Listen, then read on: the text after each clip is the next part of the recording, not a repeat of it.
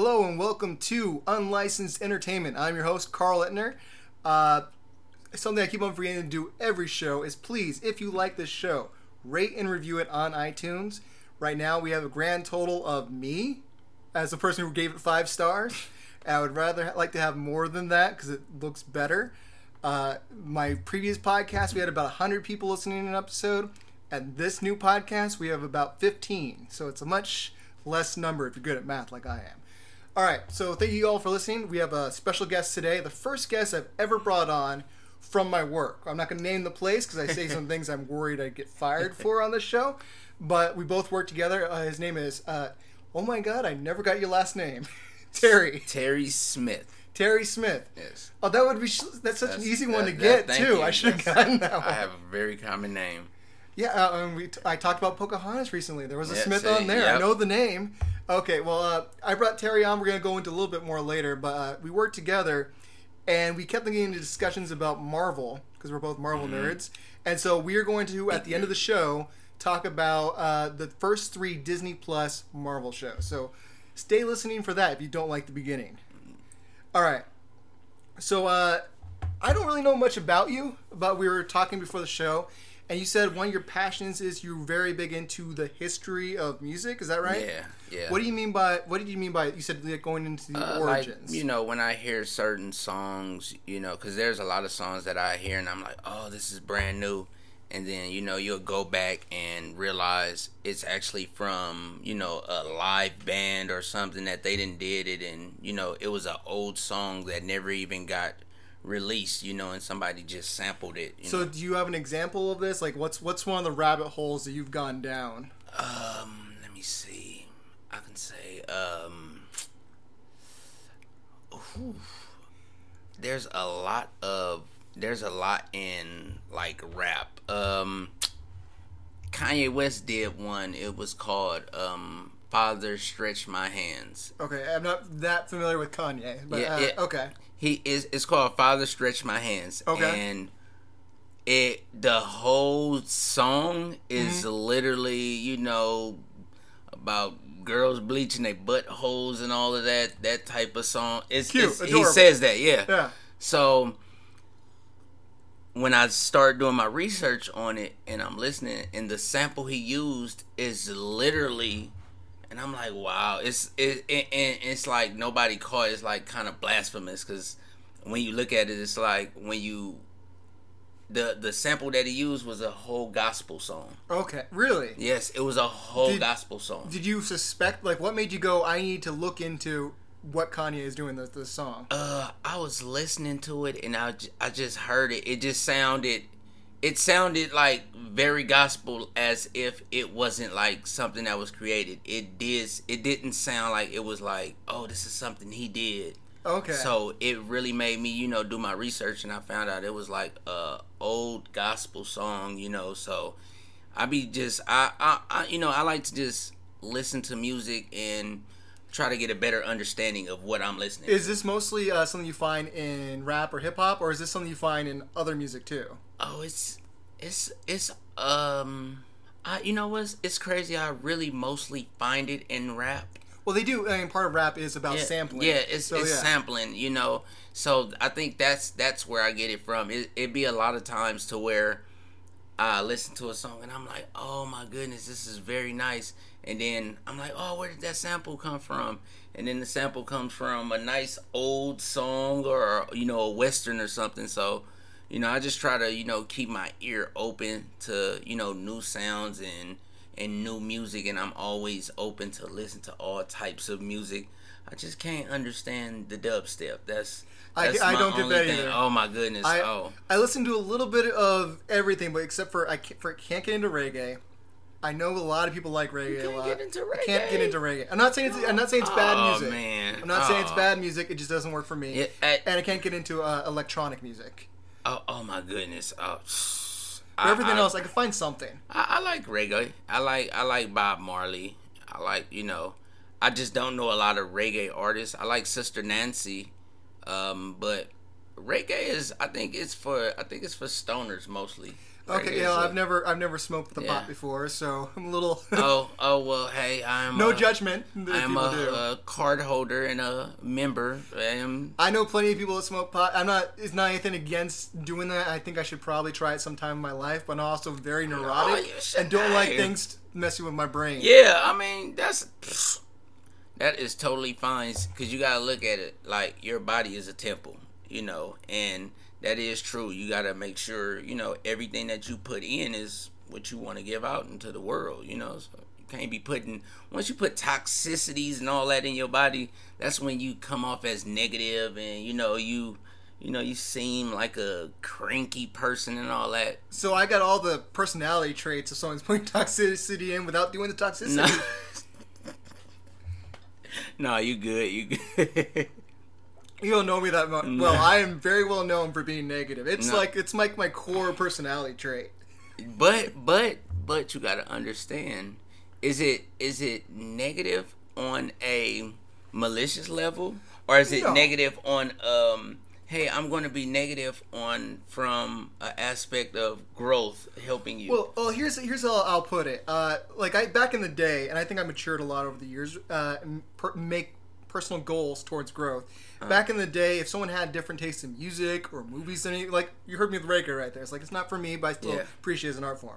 You would have talked to me 15 years ago, I would have told you, it's crap. It's stupid. Your taste in music is worse than mine because you enjoy reggae. Or same thing with movies or TV shows, stuff like that. I had the best taste in the world, and if you thought differently, wow, you have terrible taste. You know what's so crazy? My wife is the one that taught me that because she used to go through certain things, and I used to be like, oh, man, that's stupid. Mm-hmm. That's stupid. And then we finally had one of them talks to where she was like, you don't know what I've been through growing up, you can't just say that's stupid. And then I really sat and thought, and I'm like, wow. You can't really judge people on things that you may not like because you can perceive it as you not liking it. Yeah. But it really will be just you not understanding it. Well, I was thinking about putting this as a topic on the show. I'll put it in there right now. I know people who like to jump on things to tell them their opinion when it wasn't asked for. Mm-hmm. I know this guy. He's a frequent guest on the show. He's a good guy. I like him a lot. But he has this one personality trait that I don't appreciate. Is he'll go on I'm not a fan of the Zack Snyder DC movies. Mm-hmm. But if someone's posting making a post about how much they enjoyed that, it is not my place to go in there and tell them that those movies suck.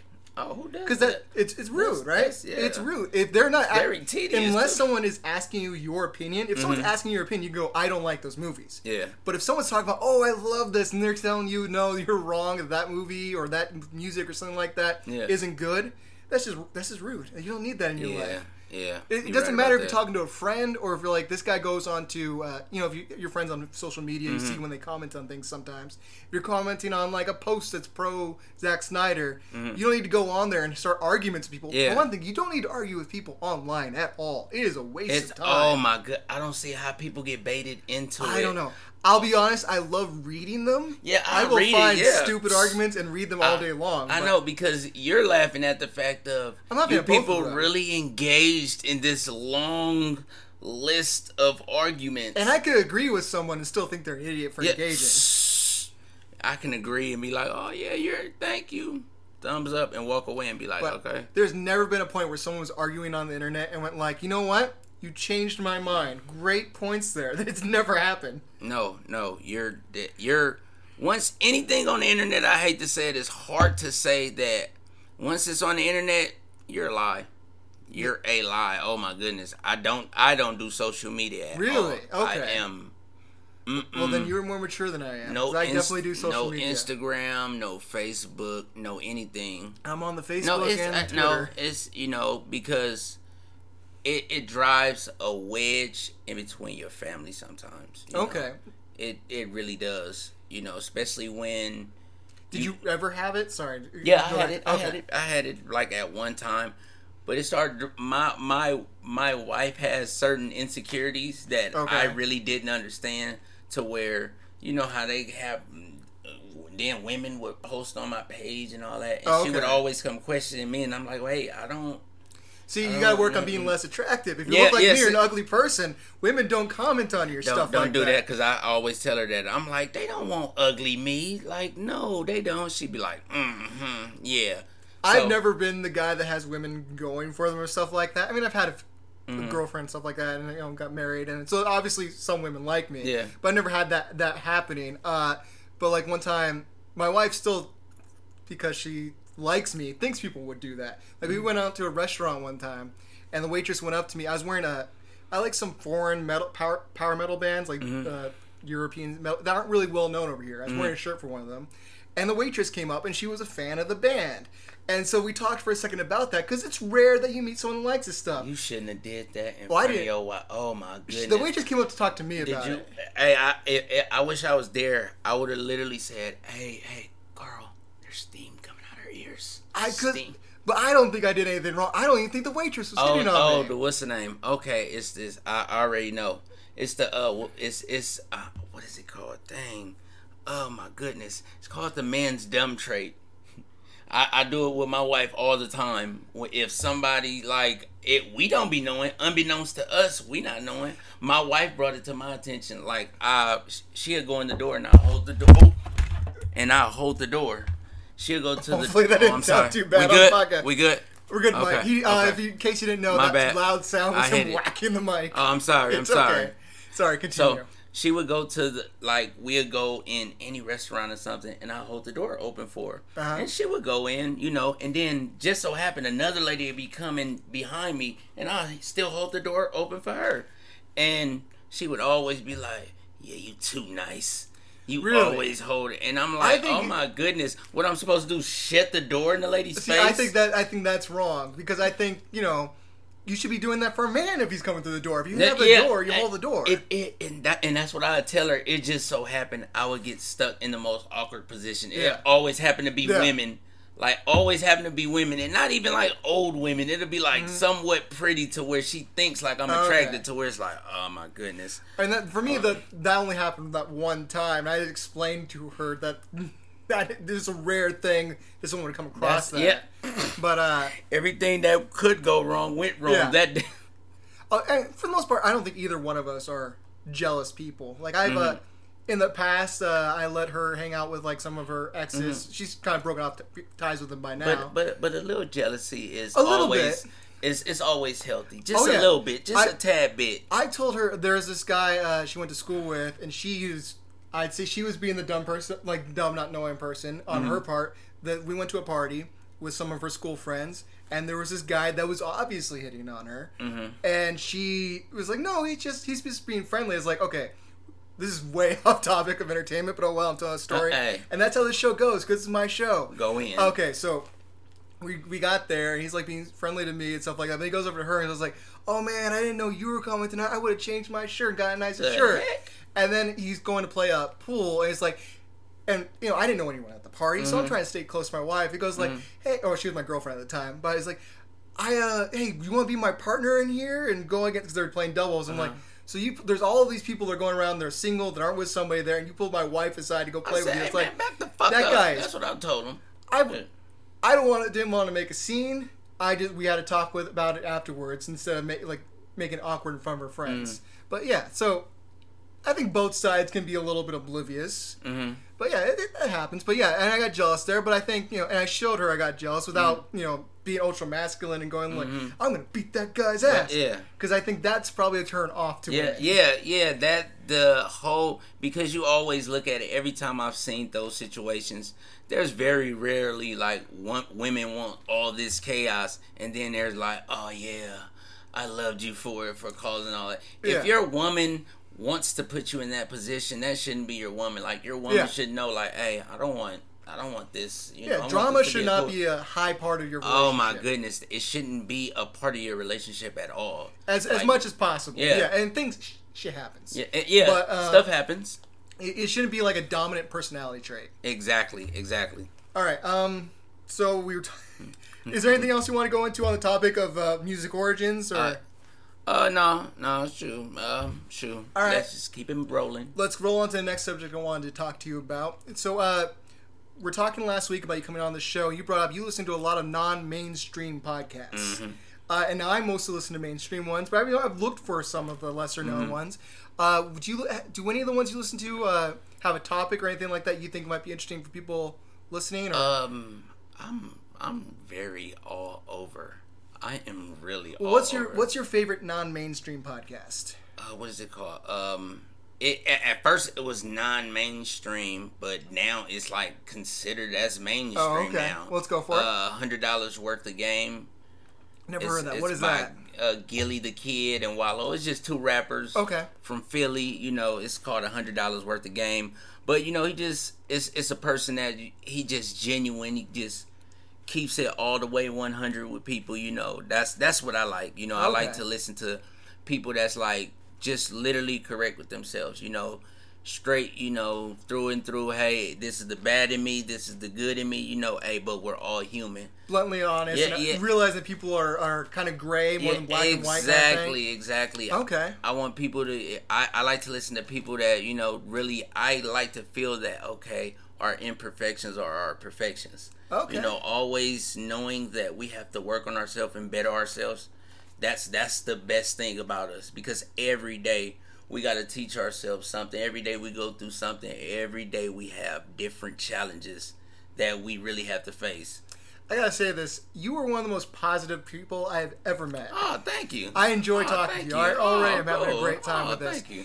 This probably wouldn't fit exactly in that wheelhouse because they do troll people a little bit. But there's this great podcast to listen to that's also kind of a little less mainstream called Podcast But Outside.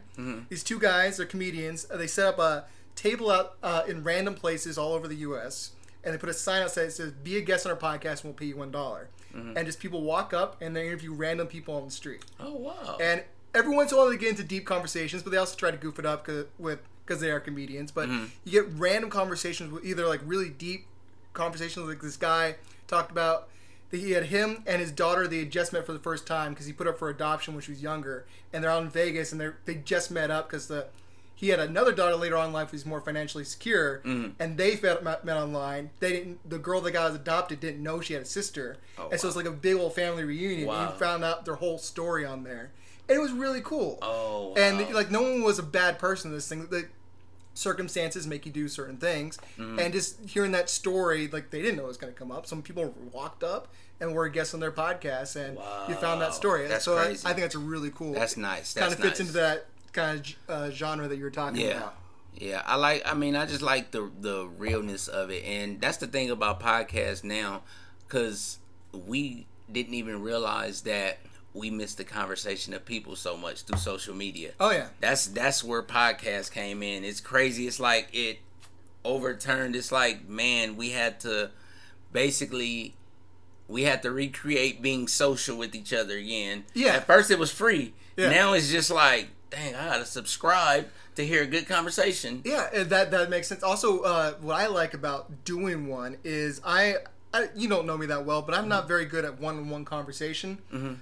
You make it easy because you're very conversational. Yeah. But what I like about this is this kind of takes away the pressure of it. You would think two people sitting down for an hour, you had to fill it up, would be hard. Yeah. But for me, what I like about it is I know what I'm going to talk about. I have topics written down on my phone. It's not, and I get to steer it. And it's not. I'm not a jerk if I steer it because it's my show. Yeah. So it's kind of easier for me, and I have these great conversations with people like you, or people maybe I've been friends with for years but didn't know them in this aspect. And it's a really cool genre to do this through. So yeah, podcasts are amazing. I welcome in life.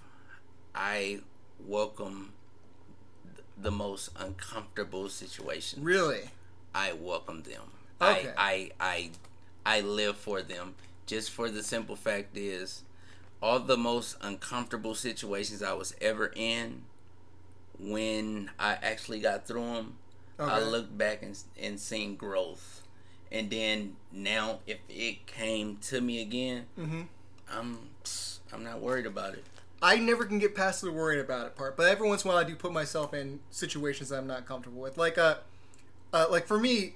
I'm a lot opposite people. Like I wanted to be a comedian, wanted to be an actor, so I am perfectly comfortable on stage. I'm not comfortable one-on-one with people. 100 people looking at me, I'm cool. I am super comfortable. Oh, wow. One-on-one, super uncomfortable for me. And also parties are like my worst nightmare. But I once like you, I put myself into a situation I wasn't comfortable with, went to a party that I didn't want to go to. No offense to the person who invited me if they're listening to this. And that's how I met my wife. I went to a party I didn't want to go to and met my wife, and my life was changed for the better. So, yeah, that's definitely a good outlook on life. Yeah, for sure. See?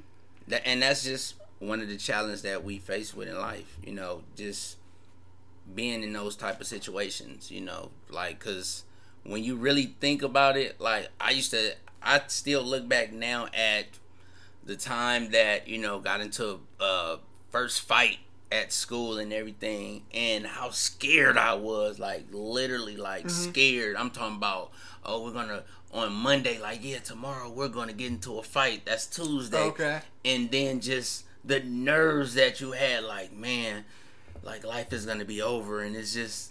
And then once it all happened and the fight commenced and everything, you look back and said, okay, I can do that again. You don't want to, but you're like, you know, hey, you know, I've been through it, you know, hey, it's nothing. Much braver than me. I stayed home from school, quote unquote, sick for 2 weeks. Yeah, that's, hey, you have to have tactics. Guess what? That was my tactic. You live to fight another day, And go look at the other man's history. He's in prison. Bam. There you go. Carl got a podcast, and whoever bullied Carl is in prison. Don't drop the soap. Ha ha. Now. Oh, man, I'm coming across way worse than this. I guess, for one thing, you have a really good radio voice. I do not have a good radio voice. I'm paling in comparison to you right now. You're doing great on this. All right. So let's move on to the next thing. So people that have been listening to my podcast ever since the beginning of 2021, I've started a new segment where I talk about things that I have watched in media or, you know, watch TV, listen to music, podcasts, whatever, that hit me a certain way that I want to talk about. So first thing I want to talk about. So I was watching the movie Ghost World from 2001, stars Scarlett Johansson. And in this movie, this is how quickly times have changed. In this movie, she just graduates high school. She's 18 years old. And Scarlett Johansson's like, you know what? I don't need a roommate. I'm going to move into a two-bedroom apartment by myself, working as a barista in Starbucks. And where's she living at? What city? I don't know. It's some big city, though. Like, it's a big city. So it's not like a small place in the middle of nowhere. And a barista can afford a two... Apparently, according to 2001, they could. Like, no, oh my goodness. Sometimes I be looking at movies like, are they serious? Like, I be looking at certain shows that they be having people with the lowest form of job, and they be having the nicest place, and I be like, how are they paying rent? I know, especially like look at the most famous one of that is probably Friends. They have the nicest, most big apartments in the world, and one of them works at a restaurant, and one of them's a waitress in a coffee bar. Like, and they have a huge apartment. Like you could buy maybe in New York City. That was a big. That was like a loft. Yeah, like that. Wasn't there like 3 bedrooms in it? I think it was 2 bedrooms, but then like the kitchen / living room area. And then you got the nice little patio where they can look out, and they used to watch the nude man on the. But like, okay, I'll give that one a break because it's a sitcom. But like, this was a serious indie drama or dramedy, I guess. And it's no, I'm not sure if times have changed that much. So what? Or just what was the basis of the movie? Like that wasn't even what it was about. That was just. That distracted. He like, man, that just turned me off. Like a barista, and you can. Like the whole movie was not even the point of it. The movie was boring as hell. Hey, once you wasn't accurate with the minimum wage at that time, you threw Carl off. Oh no, I'm good. He's like, I don't want to see it. I want to know if it was accurate for the middle. Like, was it because this movie was written by? Okay, it's about the movie is about a young 18-year-old going for like a 40-year-old Steve Buscemi. So already, ew. So I'm just thinking that maybe what was this movie called? Ghost World. It was supposed to be very good. Ghost World. It's supposed to be a very good movie. They should have called it Ew. Yeah, Ew. So I'm watching this movie, and that was more distracting me. But I think it's also like maybe the reason why it seems so out of date is this was written by an older man, basically about his fantasy, in my opinion. Okay, and that maybe back in the day. when he was younger, you could afford that. That's how out of touch people are with like wage disparity nowadays. I guess. You write that movie and think, yeah, that'll work. Yeah, that makes sense. Oh. She's working, right? So yeah, she could cover that. No, but she can't by herself. Why she just didn't get a roommate? She tried. It's at the end of the movie. The person she's trying to be a roommate with is super flaky. She's the one that's trying to go with Steve Buscemi, so you can't trust her judgment. And so she goes, you know, I don't think you even want to be a roommate with me anymore. That's fine. I'm going to move out on my own. I got a nice place, 2-bedroom. I can handle it myself. Oh, wow. And it's just like, no. That's not in this day and age. Mm-mm. Okay. Something else I was noticing when I was watching stuff. I was watching this show called Hunters. It's Amazon Prime. Mm-hmm. It's about Jewish people or allies of Jewish people in the 70s hunting down Nazis in America. Mm-hmm. Two things in the show that really just took me out of it. I gotta check it out. One is that they are trying to put this off as a gray topic where like he's torturing Nazis or he's killing Nazis and you're supposed to be worried about his corrupted soul because he's a young guy. His grandma gets murdered by someone in the beginning. And he's Jewish. He's Jewish. And now he's getting his revenge. Mm-hmm. And maybe it's just because I'm not Jewish myself and my dad's side of the family is Jewish. Mm-hmm. So I have some family in there and maybe it's because I take it personally, but I didn't find any gray area in torturing and killing Nazis. I'm like, go for it. We need less of them. Yeah, I hate that the good people have to always look at everything like, let me find the good in this.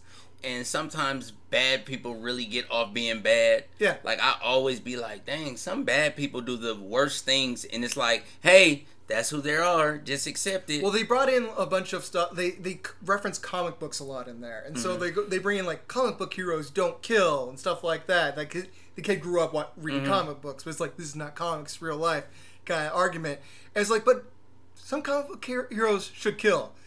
The world would be a better place if Batman would just snap Joker's neck. Yeah, everybody know that. Yeah, just because he's crazy, but it's still not an excuse. We know what happens with that. There's the boom and the new Batman. You know the Metal Knight's Batman. We also don't want him to turn into the Punisher, which is the extreme of that. Oh yeah, Punisher just went on a rant. I love Punisher comic books. Okay, because he's just straight brutal. But I feel like front to back. I feel like we need a nice middle ground. We don't need Batman not killing ever. When I feel like the world would be a better place without Joker. Yeah, but you also don't need Punisher who's just going like, I'm gonna kill everybody who breaks the law. And then it's like Batman ain't came to terms that the prison system in Gotham is broken. Yes, they keep escaping, and you keep showing them, hey, justice, the long arm of the law. Come on, Batman. They keep escaping from Gotham. Yeah. Like, who doesn't see that? And they have to do that because of comics. But even then, if you look back in the day, Batman did kill back in the original version of him. But the people forget about that stuff. I know they got like a billion different versions. But now you got to, Batman got to be looked at as, hey, I got to, I guess he's the, he's us saying that as bad as it get, you still don't kill. But I just don't believe that you be having people like, what's his name? Zaz? Yeah, Zaz. The guy with the, he has a tattoo. Yeah, for every murdered person. Yeah. And it's he's like, covered. Yeah, and it's like, he's showing you all the people he's murdered. Yeah. And you're still going to show him some justice and let him go to prison.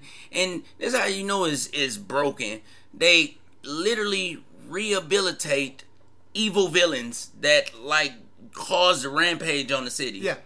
And I know people that sold a little bit of crack and is in jail for the rest of their life. Yeah, that's ridiculous. Murdering is much worse than selling a little bit of crack. Yeah, no, that's what I'm saying. People should be allowed, in the crack one, people should be allowed to make their own mistakes. Murdering, you're affecting other people. And then you look at the Penguin. He owns a club in Gotham City, and it's literally known that he's a criminal. Yes. Everybody know he's a criminal. Come on. Yeah. And Batman's good at what he does. He could murder someone and they wouldn't notice. He could murder Joker and be like, he tripped. Look at this crime scene. Set it up perfectly. But no, he won't kill. No, he won't. Batman's not a hero. I'm just going to say that. All right. He's not. I don't think so. Something about... I'm saying that as I'm drinking tea from my Batman mug. Something else I noticed on this show, and I noticed it on other things too, people don't know how to use a phone in an emergency. So like he comes across his grandma's dead body, mm-hmm. and he's in an empty house. And he screams, "Someone call 911! I need help!" But it was just him. Get up and grab the fucking phone, dude. Call the police. Mm. And then there's another scene. He's out on the street, and his friend gets murdered, and he's like, "Someone call 911 again, dude. You do it. You have obviously seen that you need to call the police, and you're shouting to straight. What? Grab the phone, dude. I think he's just trying to make sense of the situation. Someone call 911. I've seen this in other things as well. I think they want the shot of them kneeling over the body and the desperate scream for 911, when literally it'd make much more sense. Just stand up and grab the phone. Well, I sometimes seem like an ass when I ask some of my friends, hey, why in movies when cars drop on people, they always just put two hands up as if one day those two hands are going to catch this big, massive object that's falling on top of their head. Oh, you mean block them? Oh, okay. Like, no, come on now. I think you're talking about, like, honestly, when they get sideswiped by a car. Oh, no. Oh, my goodness. Oh, I got hit by a car before. It was horrible. Me too. You got hit by a car before? Yeah, I've been hit by a car. Oh, my goodness. Oh, we by car buddies. We have so much in common. Oh, my goodness. We lived in the same apartment complex. Man. Oh, we are connected by a wreck. Wait, connected by a wreck? A wreck. Oh, a wreck. Yeah, we got hit. I was like, who is this Rick we're talking about? Got hit by a car. I was riding my bike and got hit by a car. I was walking because my car, I'd been in a car accident the day before. Oh, wow. And, reckless. I had bad tires on a rainy day and flew back and forth across the freeway and hit the median. Managed to not hit anybody at 5 o'clock on the freeway. Yeah. So I was super lucky. But I was walking to my friend's house because I didn't have a car because it was in the shop. And I barely made it outside of my complex. And it was raining that day, too. I was looking to the right because I was like, those guys on my right aren't slowing down enough. I'm not going to cross that side of the street until they slow down. And then I was like, someone came in and hit me on the left-hand side. I flew up on their windshield and broke their windshield. Oh, wow. Oh, my goodness. Yeah. Did you sue?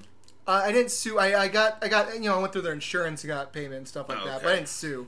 A lot of people say I should have, but no, I didn't sue. I would have. Did you sue? Man, what?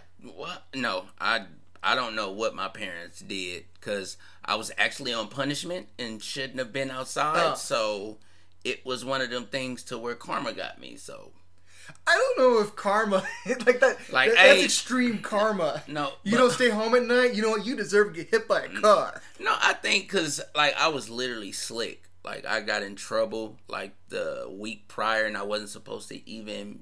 Be even out. So. Soon as I was at a friend's house and my brother came and get me and said, hey, Dad just called on the phone. He's like, come, you better hurry up. I had to tell him you was asleep. Mm-hmm. So I'm going to try to wake you up. So he came to get me and we're riding our bikes home. And he's like, yeah, watch out. I'm about to jump the curb. And I'm like, all right. So I let the, bike just roll down the street and bam, I got hit by a car. I flew off the bike. Once I woke up, it was like an old dude and a prostitute. They were both in the car. I guess he was about to go do his thing. Uh-huh. Yeah, so got hit by an old man and a prostitute. It was horrible because the police came. They took him to jail because uh-huh. he didn't have his license and he was drinking. Shit. I was lucky that my person was sober and had the license and insurance. He was drinking and all that, so it was my goodness. I don't think that's karma. I think you have a jaded view of karma. No, hey, that's how you know what from my my upbringing. That's how I be looking at karma. Like hey, since I didn't put butter on my mama toast, when I walked out. Yeah, I deserve to get shot in the leg. Like I gotta ask you because I'm very skeptical. I don't believe in anything like cosmic or anything like that. Is karma like a literal thing you believe in, or is it just kind of like you talk about it? It's just I don't really. Sometimes I look at it like it's energy. Okay. Like sometimes it's something you say when I know I've done wrong, and I'm like, oh. But you don't believe karma. It literally because you went out that night when you shouldn't have, that karma was actually... No. That's what I was... There's no judgment if you do. I just know that, that I was just like... I think that was my thing to make sense of the situation. Gotcha. Like, yeah, that's karma, you know. All right, next one. Speaking of Batman, I was thinking about something. I just reading Batman comics this week. I was thinking about the Christopher Nolan trilogy and how people talked about his voice a lot. Mm-hmm. And I really feel like, you know, most superhero movies, especially before like the Marvel Universe, mm-hmm. and even a little bit with Iron Man, they have the series of showing the montage of showing them dealing with their new abilities. Yeah. But, you know, Batman doesn't have that. He trained for years, anything like that. No abilities whatsoever. I have an idea of what they should have done for a montage in there. And that's a montage of him showing him fighting his voice. Because that was a bold choice for that voice. I want to see him trying out different things like criminals and them going like, you know what, Batman, that's not that scary. What about this? What about that's this? It. That's the voice. What's name? Oh, what's the guy's, the last Batman? Affleck. No, not, oh. Horrible Batman. Oh my Bale? Goodness. Oh yeah. Okay. Chris. Oh my goodness. Oh, I don't know why they all had to like make their voice so. Ben Affleck's voice was horrible as Batman. I was like, what? I thought that's sounds more like Bale to me. And Affleck was a little easy to understand. He just I didn't appreciate his Batman. I know one thing. Who got me was Bane. I did not know that was Tom Hardy. Yes, Batman. I was like, oh man. He sounds like an unintelligible Patrick Stewart. Yeah, like I said, oh, how did he do this? And Bane, I don't think they got him with the voice and you know and everything, but I really wish they would have, you know, really gave him the Bane. I hate when they take something that we like and then they turn it to something you'd be like, oh my goodness. Now what do you mean by that? Like Bane, they didn't let him be juiced up and everything. Okay. He was actually this intelligent, you know, person. Well, Bane is smart. He's just he's juiced. Yeah. But like, okay, I was gonna bring this up. I'm gonna break into the movie news early just because you said this. We'll go back to this early. It's my podcast. It's your podcast. It's your show. So I'm gonna find this story so I can bring it accurate. So. They have recently cast Batgirl. I think she's just going to be in like a HBO Max series. Mm-hmm. They've cast the actress who's going to play her. And it is not, you know, the typical white red-haired girl. Mm-hmm. It is... the black chick. Leslie Grace. She's Afro-Latina, I think they call it. She's black and Hispanic. Mm-hmm. Leslie Grace. Mm-hmm. She's going to play her. Now, is that what you're talking about? Where they cast like the wrong race that bugs you? No, not... the wrong race. I'm just saying, I don't care what race they are. Okay. I would just rather them be true to... You want the personality to be the same. Of the comic. Origin. Yeah. They, I hate when they, like, mess up a character. Like, hey, if, you know, this is the origin of Joker, stop changing it. You know, hey, like, don't change it to nothing to where he was psychologically... mess with as a child. Now he's, you know, that's like how they did with the Joaquin Phoenix Joker. They were trying to connect them, and I'm like, I don't think that was our Joker. No, it's a good movie if you don't connect it to Batman. Yes, do not connect it to Batman. And then when they tried to shoehorn that in, didn't work. Same thing if you watched Cruella recently. It's a great movie if you don't shoehorn in the 101 Dalmatian story. Yes. The slaughtering of many animals, which Cruella de Vil did. She was a horrible lady. Yeah. You know, but yeah, I get that thought process. I'm okay with it. I don't want to... I was going to spoil something from a movie that came out 2 weeks ago, so I'm not. Just say that if you watch Black Widow, Taskmaster is a very... I can't say his name wrong. Taskmaster. I always say Masker. Her name wrong. Oh, did I say that? You keep on saying Taskmaster is a her. Well, I was going to say I was saying the comic book character is a he, so I was trying not to spoil. Yeah, it was he in the comic book. Yeah, I was trying not to spoil in case people haven't seen that. They got that wrong, and I didn't mind that.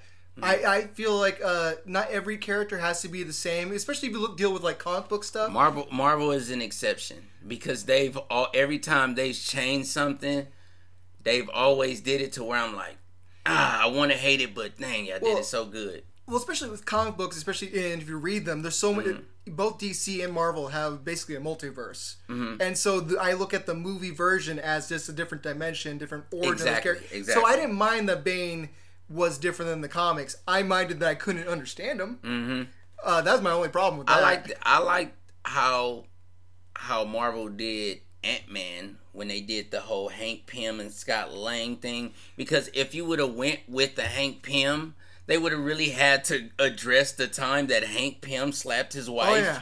Like, and it was like, oh, let's just, well, you know, speed all that up. Well, I like messed up movies. I think that would have been very interesting. And, oh my goodness, but it would not fit into the Marvel universe. Oh my goodness, well, kids would have been psychologically messed up. She's not that great either. I've read all the Avengers comics. Yeah. And so do you know how they got married?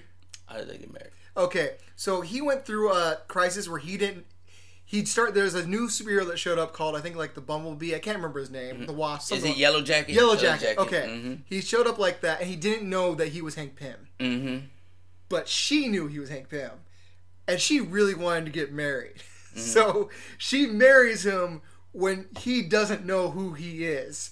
So they're both bad. I think Beating is worse. Yeah, yeah. But they're both horrible people. Yeah, you manipulated him. Mm-hmm. So much of stuff in comics is so messed up nowadays. If you look back on it, Captain Marvel, who was Miss Marvel back in the day, she at one point she gave birth to this guy. Okay, this guy from another dimension impregnates her to give birth to himself so he could be in our dimension. Yes. And then they get married and go into his dimension. And then she comes back years later and like, why did you let that guy do that to me? Obviously he was messing with my head. And they're like, you look happy. I remember when it was the 70s when Marvel 70s was weird. When Marvel introduced the Beyonder. You know, the dude with the curl that looked like a knockoff David Hasselhoff? That's the 80s. That was the 80s? It was the 80s. Oh, my goodness. It was horrible. I was like, what is this? Like, he had a big old jumpsuit on. Oh, my goodness. They made some weird choices back in the day that they just don't acknowledge anymore. Yeah. Like, if you read old Daredevil's my favorite comic book hero. Mm-hmm. His old stuff, he's basically Spider-Man with less powers. Yeah. And then suddenly in the 80s, when Frank Miller got him, he became this dark, brooding character. Yeah. But he was super happy-go-lucky back in the day. So he killed off himself and his alter ego and Daredevil at one point because he was getting jealous of all those versions of himself. Wow. So they're all bad. They've recently signed the Kingpin from Daredevil. That's a rumor I've heard. Yes. Oh my goodness. I want to believe, but I'm not going to believe anything until I see it.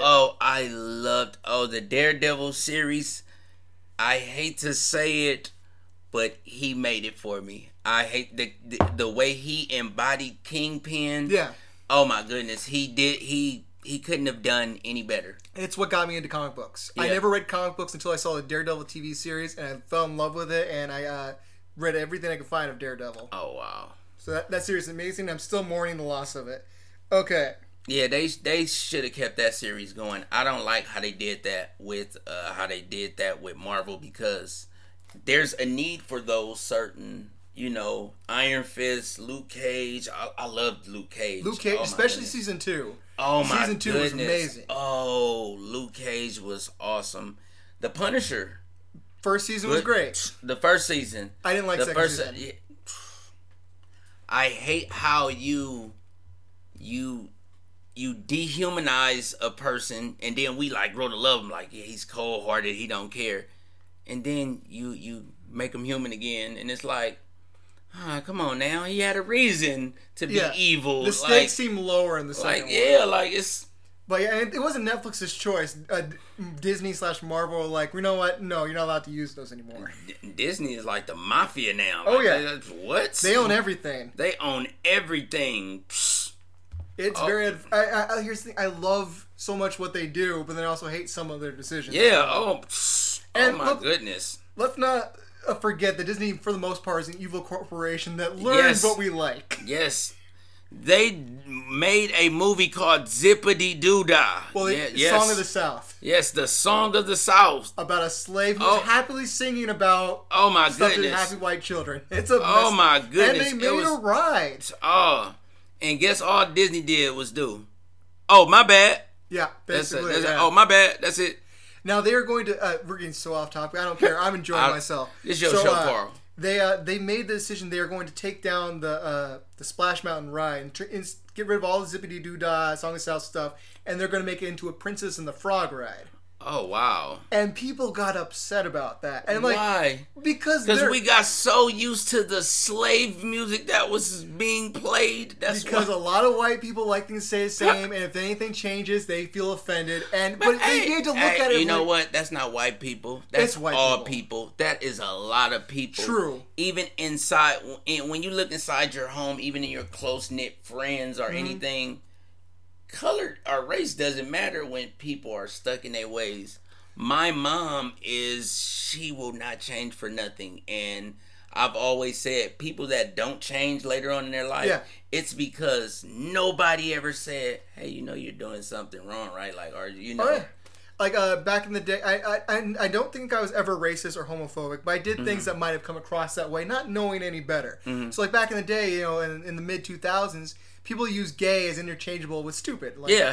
And, you know, I mean, we all did it. Yeah, and so, like, I do theater, so I know a lot of gay people. And I did that in front of them, and they're like, why are you doing this? It's like, oh, no, I'm not using it as a bad thing. You see, I'm using gay, it as a... I'm using it... No, I said, I'm using it as another word for stupid. And I said that to a gay man's face, and I was like, oh, just hearing myself say that loud to his face, like, oh, my God, that is so stupid. I never used it again. Because it's like...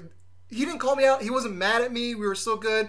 But just using the explanation out loud in front of another person who's affected by that word is like, I'm not going to use that again. You need to learn to grow. That brings it back to you never know, you know, when you speak, the words are powerful. Oh, yeah.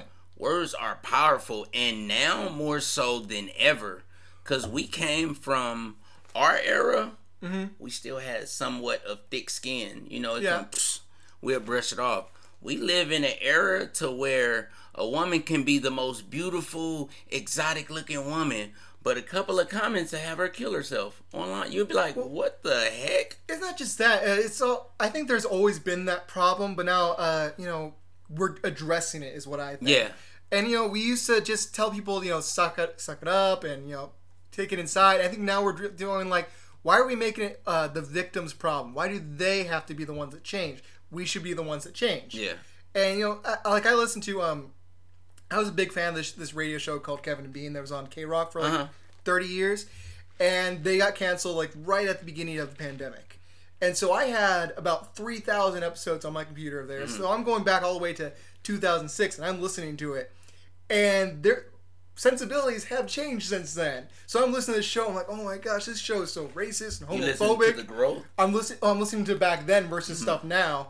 And like, I didn't realize at the time, I didn't know, so I didn't think they were racist or homophobic. It's just the way people talked back then. And now listening to it now, like, oh my God, there's such a huge difference. But you got to understand, people were born in a certain environment, in a certain, you know. I don't think it was malicious. It's like, just society has matured. When I can honestly say, growing up, I was a racist because that's what was put on me. Yeah. Like, oh, white people are bad, or they the devil, or the white man took our job, and all that. I mean, to be fair, there are still plenty of bad white people. Like, it's plenty of bad people. You know, just in general, in the world. You know, but. I'm saying, like, you know, when we grew up, that's how we seen it. Like, oh, yeah, we just don't be around them. And when I grew up in Watts. I lived in Watts, California. Okay. So just, you know, we living in Watts, and then we go to Beverly Hills. We still have people who clutch their purses and look at us like we're unmentionable. So that's what we'd be like, you know. But I think it's just the fact of us changing the narrative of not inheriting the hate that our mothers and fathers had. You know, I can't, that was me. I took myself out of saying, oh, I just want to chill in the hood and be like everybody, and started going out, meeting different people. I mean, I know people that wouldn't even be comfortable sitting here with you or talking. I know people that if you approach them right now, Carl, they'd be like, oh, he 5-0, he FBI, he the feds. Just because... I would 100% get it. But, I mean, because they're on both... And it happens on both sides, too. When I grew up in Glendora. That was mostly, like, a white town. You know, I'm sure there are plenty of people back there that would have the opposite reaction. Yeah. It's just where you grow up, and the thing everyone should try to do is to try to get past that and mature past. Don't be a product of your environment. Yeah, exactly. Don't let look at your. You should never be satisfied with where you are. So many people online right now are getting mad when things change. Like we're more upset than the LGBTQ community than it used to be back in the past, and they're going, "Why are we pushing this? It's not pushing it. We're accepting people." Yeah, and or you know. Everything's getting too PC now. Most of the people that are complaining about this don't like that they can't do the things that they used to do that were ignorant. Yeah. And I think younger generations are growing up in an area where that's becoming less and less of a thing because it's represented more. Yeah. Like, I talked about Friends earlier on the show. Friends, everybody was white. Yeah. Now we're looking... show I'm really into now is Brooklyn Nine-Nine, and that is... There's... mixed race, there's gay, there's different races, all these different people in there, and that kids are growing up with that as in their environment, and that's so they're going to be less prejudiced than I was. Yeah, and it's just the way. Hopefully, it's going to continue with that trend as long as the world doesn't end because of global warming. Yeah, but you got to teach the people after you. You can't judge. Oh yeah, you never. I tell my kids that every day. Please don't judge anybody. Like, please don't. I was a care worker for years, and I would take care of the disabled, and they just couldn't take care of themselves. And I once I did that, I used to always tell people before I worked with the disabled, I was one of those people, those ignorant people that are walking the mall and, like, somebody's pushing the disabled, and I'm, Mom, what's that? All that. Yeah. I think that happened with a lot of people, unfortunately. And then, after I became a care worker...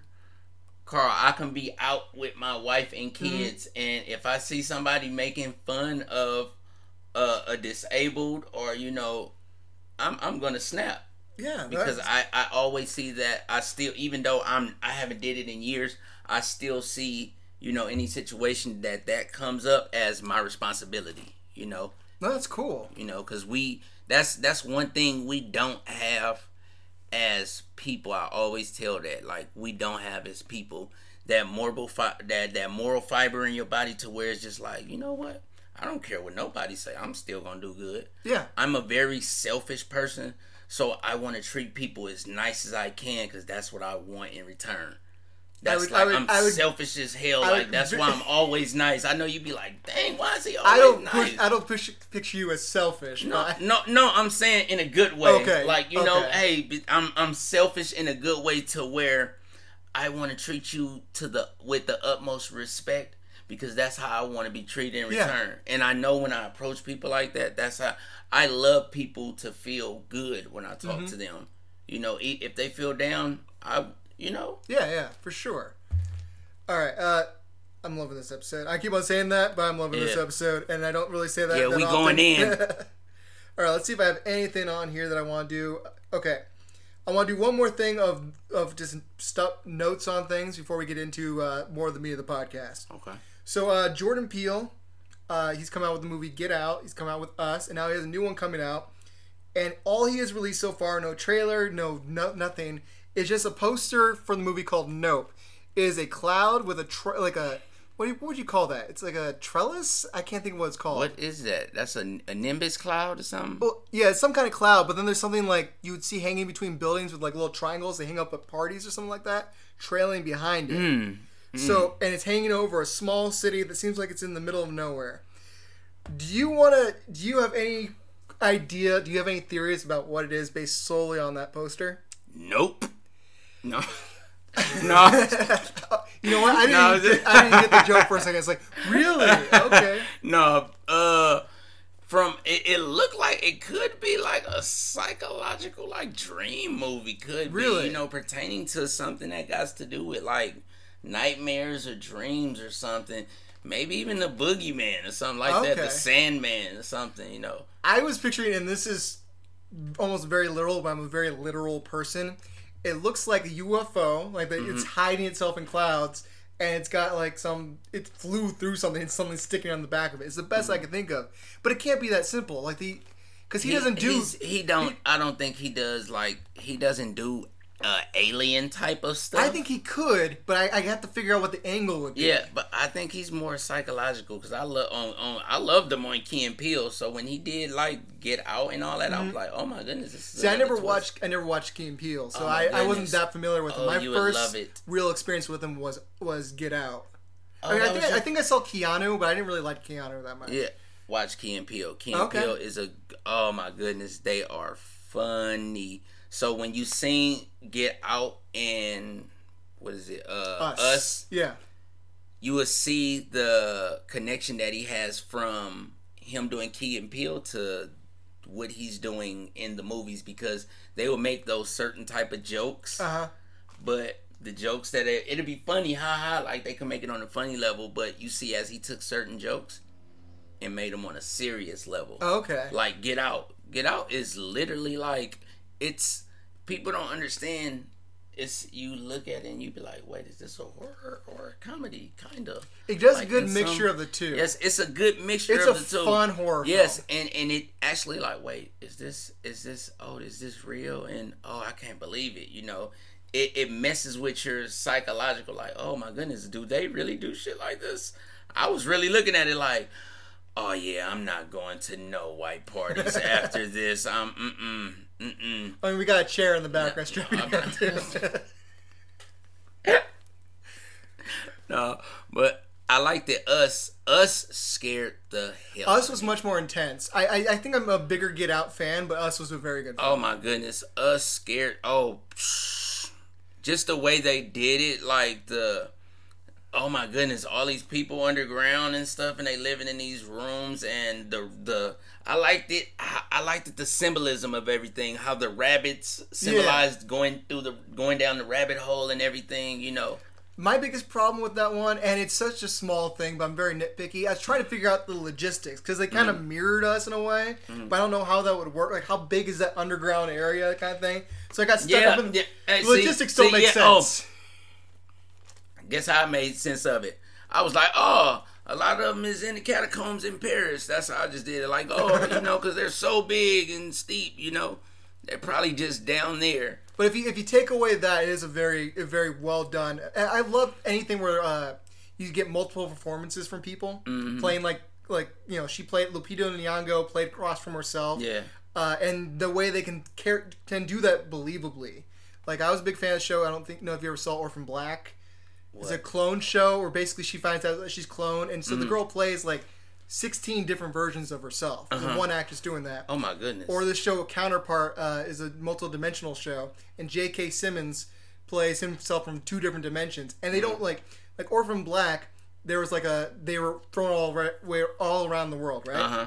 So there's like one with an accent or different kind of ways of dressing themselves. But in Counterpart, it's J.K. Simmons. You know who that is? J.K. Simmons. He played J. Jonah Jameson in the... Oh, yeah, okay, yes. So Invincible. Invincible. Yeah, the bad guy. Yeah. So he basically plays across himself in just very minorly different dimensions. Mm-hmm. But one guy is like very confident, and the other guy is not. But they dress the same, and they're doing scenes across from each other, dressed similarly, or even apart from each other. The scene opens up. You know which one it is just by the way he holds himself, and the way people can do that in movies where they can play across from themselves in such a distinct way. Have you believe them in such? Oh my goodness! And be able to tell who it is right away is amazing. And Us is a great version of. Just playing showing range, complete opposite characters across from each other. Yeah, you're right. I like the way that actors will have you like hate them all the way to, even when you see them in good movies, you be like, I hate him, don't like him. Yeah, I always like those characters a lot, and people mistake the actor for the character a lot of the time. Like, what was the show I was just watching? Oh, I'm going to jump back because I can't think of the one I'm thinking of. But, like, people hated Joffrey on Game of Thrones. Yeah. Oh the kid actor. And it's like, no, you should be respecting the fact that he played that so hateable. That is a good actor. Yes, that's... Do not mistake the person. Yes, I hated him so because of his acting was so good. Or, he made you hate him. Like how wrestlers do it. Yeah, exactly. Like, come on now. They don't do death threats as much as these people. Yeah. Like, I was listening to an interview, my favorite TV show of all time is The Shield. It's about corrupt cops doing corrupt things. Mm-hmm. And Forrest Whitaker comes in. I'm thinking you're talking about. I'm like, oh, Shield, Marvel Shield. No, The Shield. Although I love Agents of Shield. That was a great Agents show. Of Shield is my show. But so Forrest Whitaker comes in as a guy who's trying to find out. He knows these cops are corrupt, but he's trying to prove it. Mm-hmm. And because the show is from the point of view of the bad cops. People would harass Forrest Whitaker on the streets like, leave him alone, fuck you, and stuff like that. It's like, no, in real life, you'd want that guy out there. But, you know, it's just so well written that you're rooting for bad people. Yeah, yeah. So I it's just weird how people get those things crossed. Now, I love how they can, in a matter of an hour, in like a movie or something, mm-hmm. how they can have you build a close-knit relationship in an hour to where, like, almost at the end, you're shedding a tear and you crying. You like, oh, my goodness. I've known people my whole life I haven't shared a tear for, and this movie done made me grow to love this person, and now I'm crying. I've had movies affect me for days. Yeah. Like, I watched this movie, Still Alice, with Julianne Moore, mm-hmm. and it's about a woman that has early-onset Alzheimer's. Mm-hmm. And that movie is devastating. Did you have some? Do you know somebody? I do know someone that has Alzheimer's. That's it. That's why it was like, more close of. It took days for me to get over that. Everybody laughed at me when I was like messed up for like a week over the because I stayed up one night just all night. I'm just watching TV and you know Lord of the Flies happened to come on and I'm watching that and I seen how they crushed the fat boy with the boulder and it messed me up for a week. I'm like, why did they do that to him?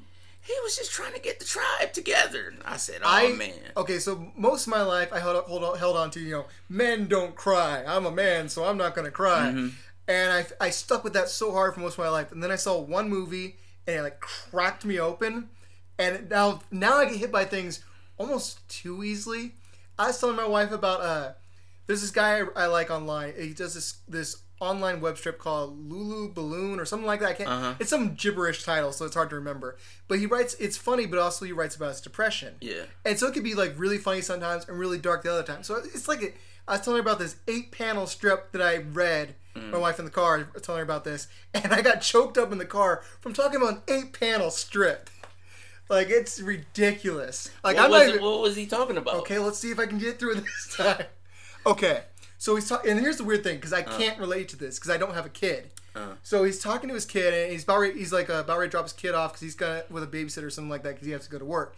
And the kid goes, "Stay." It's like, I can't, but keep on asking. Mm. And it shows like a montage of this, and then he's on his deathbed. Oh, goddamn! You know what? That's not. He's on his deathbed, and the kid is a full-grown adult. He's like, "Stay." He's like, "I can't, but thank you for asking." Oh my! And oh my! Like, goodness. Oh my god! It hit me too hard. And it's just overly sentimental, but it's like my, I still have my dad. My dad's still here. He's in good health. Like, there's nothing like I'm not a dad, so like there's nothing I could relate to it on. You know what? The masculinity in you is just trying to make sense of it. Hey, it was a beautiful, touching story. Just come to terms with it. It was beautiful. Yeah, and it made you cry. Thank you. Same thing. Like, for a long time, I couldn't talk about Coco because that movie hit me hard. But again, it's about Alzheimer's a little bit. So that ending of that movie. Disney's Coco hit me hard. Oh my goodness! How did that hit you hard?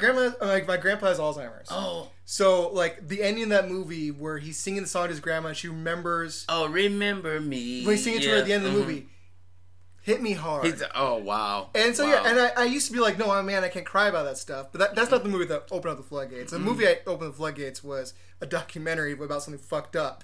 What? So, I realize I'm trying way too hard. If something hits me, I'm allowed to let it hit me. Unless I'm doing a podcast, I don't want to try the podcast. See, that's what one thing that I had to realize when I became an adult, that we are our dads and stuff. They're so masculine that the only thing they can teach us is masculinity. Yeah. And it's nothing against my dad. They weren't in touch with their emotions as like we understand it now. Yeah. Like, I understand, I tell my son, you know, hey, as a man, you're going to have to go through every type of emotion. Fear, jealousy, you know, you're going to have to be mad. You're going to have to be sad sometimes. You got to go through all of that to know what to, you know, learn to go through. Because as a man, you're going to teach other young men to eventually become a man. Yeah, and you do that, and then you teach them how to respect women. Exactly. And, you know, because it used to be about, like, I'm the man, I'm going to go bed as many women as I can, I don't care about their name, treat them like shit and stuff like that. And now, we're learning the opposite. Yeah. And that's good. And that comes with not putting up that macho front all the time. Yeah, because you have to, you know, growing up, look at how the hood is. That's when you go to the hood, you see everybody killing and all that. Oh, yeah, and it has to be tougher over there than in Microdora. We get hit growing up. You better not cry. You better not shed a tear. And it's like, wait a minute. You just hit me with pain and said I can't cry. Oh, my, that's psychological torture. Well, yeah. And then when I grow up, you wondering why now I'm in prison for the rest of my life because I killed somebody. Holding up all that pent-up frustration since I was a kid. Holding in all them tears. And now it's turned to anger. And if you come from an environment like that, it's actually even more commendable that you learn that that's toxic. Yeah. Then, you know, I came up in a pretty easy area for the most part. No, but I always... I felt like it was my responsibility as a human being to not always be that person to come from a bad environment or society and place the blame on anybody, you know, because... And you always want it better than what you came up with. Yeah, yeah. And I think a lot of people don't have that. Yeah, like, it's I never... And I don't downplay anybody for what they doing in life, you know. I just want better for myself. Yeah. And that's on, you know... That's more so of just better as a person. I just want to better myself as a person. It's not about being rich or anything. You know, if I can teach people, you know, just the betterment of themselves, then that'll be, you know, the most rewarding thing ever. You know, because that's one thing you don't get these days. Just people even being nice or, you know, just... being courteous or, hey, no problem. I do the simplest stuff and being nicest in the world. And people be so gracious and it takes me back because I be like, people are not nice these days. Like, you know how people show you be like, oh, thank you so much. I really appreciate it. People don't hold doors for women. They don't help old women across the street or anything. It's, hey, I'm on my phone. Get it together, old lady. Yeah. Get out the way, bum. You're like, oh my goodness. Like, people, there is like, it's like, hey, you know, get out of my lane or get knocked over. And it's so easy to make people appreciative if you just show them the smallest kindness. I had a lady at the store where we work at, which I'm not going to name, the other day that was just so appreciative of me just helping her out and her showing her appreciation for me just doing my job. Mm-hmm. Made me feel good. Yeah. Versus the people that come in there and don't act like we're human beings. Mm-hmm. Like, just act like a person to another person, and it makes a person's day. And that's one thing you always got to come in a situation to be aware of the energy that you're giving off. Because you, like, literally, that's what those people don't be aware of. They'll come in and just, oh, why does that, and leave. Yeah. Selfish. Like, emotionally selfish. Because now...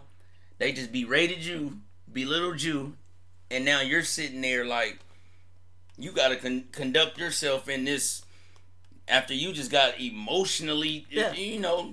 I have to be called an idiot by someone who, for no reason of my own fault, because they can't handle themselves properly. Yeah. And then I have to act cordial about it. Oh, you called me an idiot? That's all right. And that's a weird thing that we have in society today where people think that's okay. All right, all right, let's move on to the next segment. I want to try something out. Unless there's anything else you want to go in on there. We good. All right. So I want to try this out. I thought I was going to be short today, so I found another segment. We're not. So I'll probably just I had three of these. I'm probably just going to do one and save these for the next podcast. Okay, so my wife and I love this thing online called Am I the Asshole? Mm-hmm. It's a segment where people write down personal stories, and then they ask people online to comment, you're the asshole, not the asshole, or no assholes here. Okay. So I want to read the story. It's a little bit long, but I'll try to get through it. And then you're going to tell me what you think. This is the most gray one I found. The other ones were pretty much like, it's simple and the guy's a jerk. Okay. I still think this guy's a little bit bad, to be honest. I'm already painting my point of view. Sorry. All right. Am I the asshole for not explaining moves anymore? Goes more into it. Title is a bit weird, so hear me out. I, male 28, live with my girlfriend 27. We've been together for 4 years and living together for 2. A huge part of our relationship is watching films or series together, and I truly enjoy it. We can watch a different film about 5 to 6 evenings a week and or watch a series together. She has series she watches alone, and so do I. On to the problem. Every single film or every single episode, that was period after every word, all caps, She will ask me what is going on. Oh my goodness! Oh, I hate that. Like literally every single one. Oh, my wife does that. Oh, is the reader me? Is that me? I'll find out. Subconsciously, did I write that? Shoot. Initially, I was okay with it because, well, I don't know. I wanted to understand what's going on. But about after 4 years, it's rather exhausting. I usually try to answer her, but sometimes it's annoying to have to break focus from the film show to explain the same scene we just watched for the first time at the same time. All caps again. I'm not the fucking director. I didn't make the film. I don't know what the actor meant by that. Just keep watching and we will find out. But no. That's a lot of O's there. What does he mean? Who is this guy? How come she came out there? What is the scene showing? Bro, is literally on the screen now. Just fucking look and stop asking me. Sorry. I'm never rude about it. I'm never rude about it out loud or anything, but now I'm getting to the point where I dislike watching stuff with her because I know it's going to be 1,000 questions. All I'm trying to do is sit in silence and watch a damn movie show. So last night, we were watching Designated Survivor, and the same thing happened.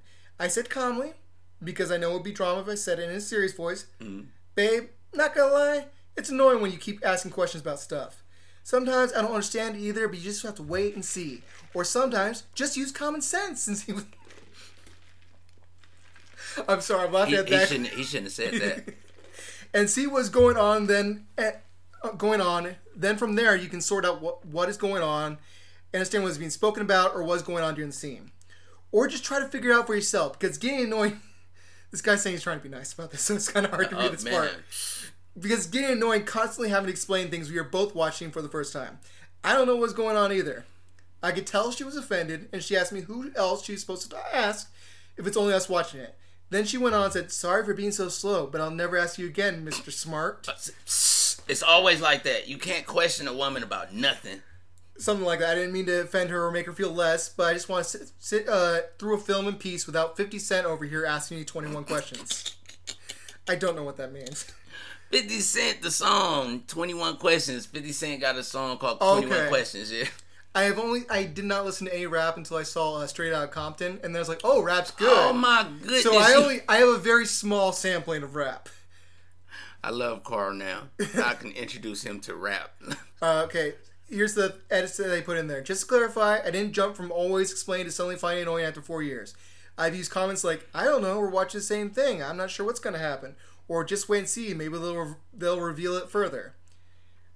So, is he the asshole or not the asshole or no assholes here? No assholes here. I'm going with no assholes here. Really? He just, nope, Why are y'all watching the same thing for the first time? And she, after all these years, she assumes that you literally know everything before. No, you don't. Okay, but this could have come up years before, maybe in a less condescending tone, in my opinion. Mm-hmm. I think, okay, it's a little bit mixed. I think she is a little bit annoying with this thing, but he came across saying use common sense and like talking down to her like that. I think they're both kind of assholes. With that, yes, with that, he could have explained it better. Like, hey, babe, you always ask, we both watching it at the same time. And explain, like, when he said not gonna lie, it's like, I'm not trying to say that I'm annoyed or anything like that. He could have gone like, I'm just trying to, we're on the same page here. Yeah, I don't understand, you don't understand. Yeah, let's just watch and find out. Sometimes talking to a woman is literally like trying to step over a field of landmines. I feel like that's oversimplified. I think a lot of people are more touchy than they appear to be. Mm-hmm. I think just confronting anyone about anything can be a minefield. Yeah. Confrontation, yes. But I think it's important to talk about things. My wife and I made a rule, if anything starts annoying us about the other person, try to do it as nicely as possible, explain what they're doing and how you feel like is inconsiderate towards you. Mm-hmm. It doesn't always go well. Yeah. But once it's out there, it's then easy to come back from there. But I never come as so condescending as this guy does. Yeah, you're right. Yeah, but the way I think it's just all, like you just said, you and your wife, y'all came to that understanding to where y'all going to talk about this stuff. He just let that boil for years. That's a problem. Because then it turns into a thing. It turns into something. You catch it early on. Yep, that's what you got to do. You got to really catch it, like when it's happening. Like, oh, hey, we're not going to do this. Our first date, you're asking me. Because holding on is going to bring resentments, and then you're never going to be able to come out. Also, she's going to be like, I've been doing this for years, mm-hmm. and you're just saying this now. Yep. So then it's going to be like, have you been resenting me all this time? It's something unbeknownst to her. She probably just was doing it because this is what she does now. So it builds up. The longer you let things stay, the worse it's going to be. Even if it's bad, pull off that Band-Aid, and it's over quicker than if you... Yeah, you're people look back on their behavior. They'll know that, oh, I've been annoying this person for years. So just get it out of the way. So there's no year buildup. And no questions about what is he holding back from me. And don't be self-centered to where you like, oh, I ain't annoying. I didn't do nothing. There ain't nothing wrong with me. People should be able to take notes. I'll admit, I'm not perfect at taking notes. Here's the way I take notes from people. And I try not to do it at work. But in my home life, I go like, no, you're wrong. I'm right. I got this thing right. I don't need this note. Then I'll sit on it for a little while and go like, oh, wait. They were right. And then I'll come back and go like, look, I'm a fucking idiot. So and that's something I need to work on. So basically, in the midst of the argument, you just want to be right. You cannot convince me in the argument. It's in very the argument. Hard. Oh, it's one of them. Oh yeah. But then after the argument, I will think about it and come back and admit I'm wrong. You're like you remind me of my cousin. That's what he does. He just doesn't like to lose an argument. It can be something he doesn't even know about. Yeah. But if it's coming up in an argument, he's not going to lose it. It's something I'm trying to work on. Because I'm aware of my flaw. I think once you're aware of a flaw, you can work on it. Yes, exactly. But that's the big thing. That's the big thing. See, long as you're aware, as long as you're like, hey, man, ain't nothing wrong with me. I always say, I know all my faults, so there's no stress on my thoughts. See, I won't even say I know all my faults. If I find a fault, I will work on it. But I there's probably plenty of things I do that annoy people. I know I talk too fast. That's something I need to work on. But there's plenty of things I should work on that maybe other people haven't told me about yet, or I haven't noticed that I should work on. But once I notice them, I'm going to work on them. So I wouldn't say I know all my faults. But I mean, I'm working on the faults that I know about. It's not on people to really I'll be looking at it like it's not on people to really even judge to even if you see somebody faults or not, just for the simple fact is. Sometimes you don't know what another person goes through or anything, but you as a person has to be in a space to where you're understanding, to where if you run into somebody like you and you're you talk fast or you're quick, short conversation, then respect that and then allow it to build. Yeah, that's different. If the fault should be that other people should point out to you, or not necessarily it's their duty. Because, everyone's living with their own thing. Mm-hmm. But if it's pointed out to you that you were being rude or affecting someone in some negative way, or it's something you need to deal with because it's affecting your relationships, those are things that they're pointing out to you, you should work on. But if people were to go up to me and go like, Carl, you talk too fast, it's annoying, that's rude on their part. Yeah, that's rude. Yeah, But if I notice it, and I've noticed it for years, and sometimes I'm better at it than others, it's my problem. Don't bring nothing to my attention if you don't have a solution. Yeah, basically, yeah. If there's no solution to, the problems that you have with me, then... Exactly. Yeah, just keep it to yourself. Oh, yeah. People are fucking rude now. Man, what? Yeah, I know. It's surprising. I'm very observant. I notice things most people don't notice, like that people are rude, because I'm super smart. Okay. Easy. Let's get on to entertainment news. All right, so the first one, I think it's just something I thought was kind of funny and also kind of neat. Do you watch the show I Think You Should Leave? I heard of it. Okay. I've heard of it. So it's a very funny, weird sketch show. Mm. And in one of those sketches, it's like a 12-minute sketch. This guy accidentally, when he leaves the bathroom, gets a little bit of water on his pant leg. Mm. And the guy comes up to him, and some guy just notices it and tries to cover for him and goes like, hey, he bought those calico pants. His calico pants have stains on them that purposely make it look like you pissed yourself. And then it turns into this whole thing where, you have to donate to this site that he made that fake sells. They're always sold out of these pants that make it look like you pissed yourself because that's a new style. And it's the whole thing you need to give to this site or else they're going to black and you used it to get this excuse. But it's really fucking weird. Anyways, somebody saw this concept and has made that website to go viral.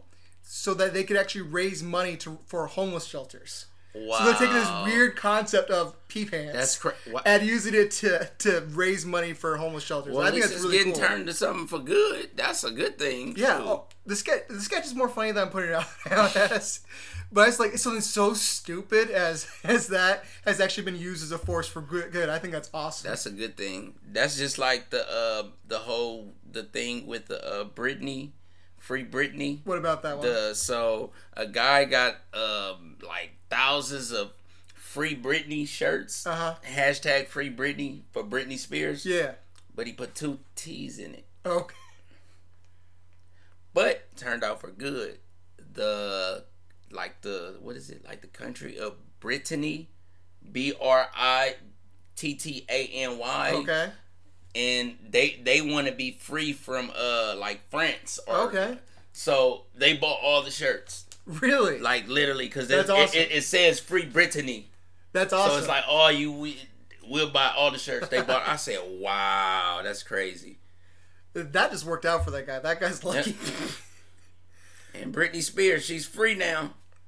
All right, so this one has a little bit of a political slant to it, so mm-hmm. We might come off differently. Hopefully, we can be respectful if we differ. I'm hoping we're on the same side. We'll see. Okay, so Sean Penn, what I think is a douche most of the time, but he has made a demand on his new movie that they are not allowed to come back to set until everyone on set is vaccinated. Oh, shit. Damn. What's your thought on that? I really don't know. With the vaccination, I really wouldn't care. But hey, I think you should, but I don't know. I haven't got vaccinated, but I haven't been sick.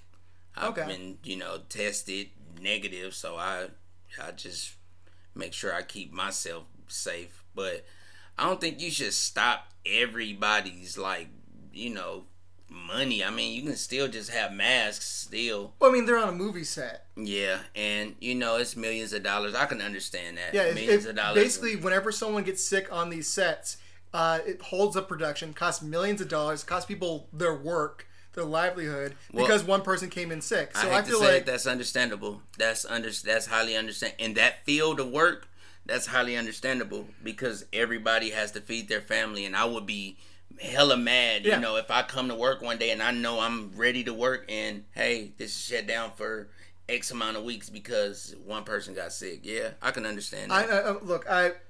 I'm very pro-vaccine. I think everyone should. I don't hate you if you didn't get that vaccine, but I think everyone should, especially since my wife is a nurse. She's basically been on the front lines, and people are acting like this isn't even a thing. Yeah, it's getting worse and worse. It is. It's serious. And once we open up things on June 15th, you're supposed to still wear a mask when you go around places if you're not vaccinated, but no one wears a mask anymore. Yeah. And so things have gotten worse. So I get mad on her because it's affecting her. Her life's getting worse because of that. I still do. Me and my family wear masks when we go into the store. Well, then I don't have a problem with that. Just as the respect. No, but you see some people are just ignorant and they don't like to be told what to do. Oh, for sure. It's like, dang, you can't walk in the store for a few seconds just with a mask on. They go like they can't breathe. You're in there for 15 minutes. Doctors wear them, surgeons stuff wear them for hours. They have to. Real talk. You can't just throw the mask on. It's not no problem. It's not that big of a deal. Just show them respect. Boom. You can get in your car and take it off. You can rip your mask up when you get in your car. It doesn't matter. See, if we could trust more people like you, that'd be great. But you just can't trust anybody. Yeah, you really can't because it's really ignorant people out there. I done seen it. People will turn up if you say, hey, can you take your mask or put a mask on? People are fighting. Oh, yeah.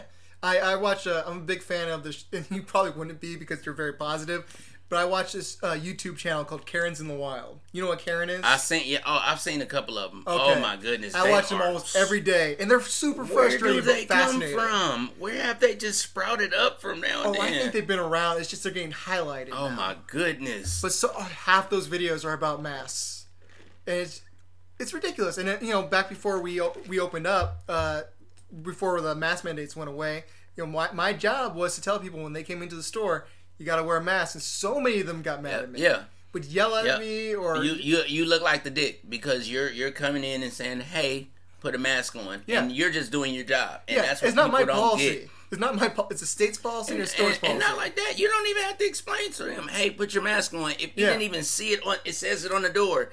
Everywhere you've been going has worn a mask. So what makes you think that this place is excluded from wearing masks? It's a private business. They get to make their rules. If you want to go in, you don't have to go in there. It is not necessary to live to go into the place where we work. And then, you know what? They cause all this commotion and all this mess.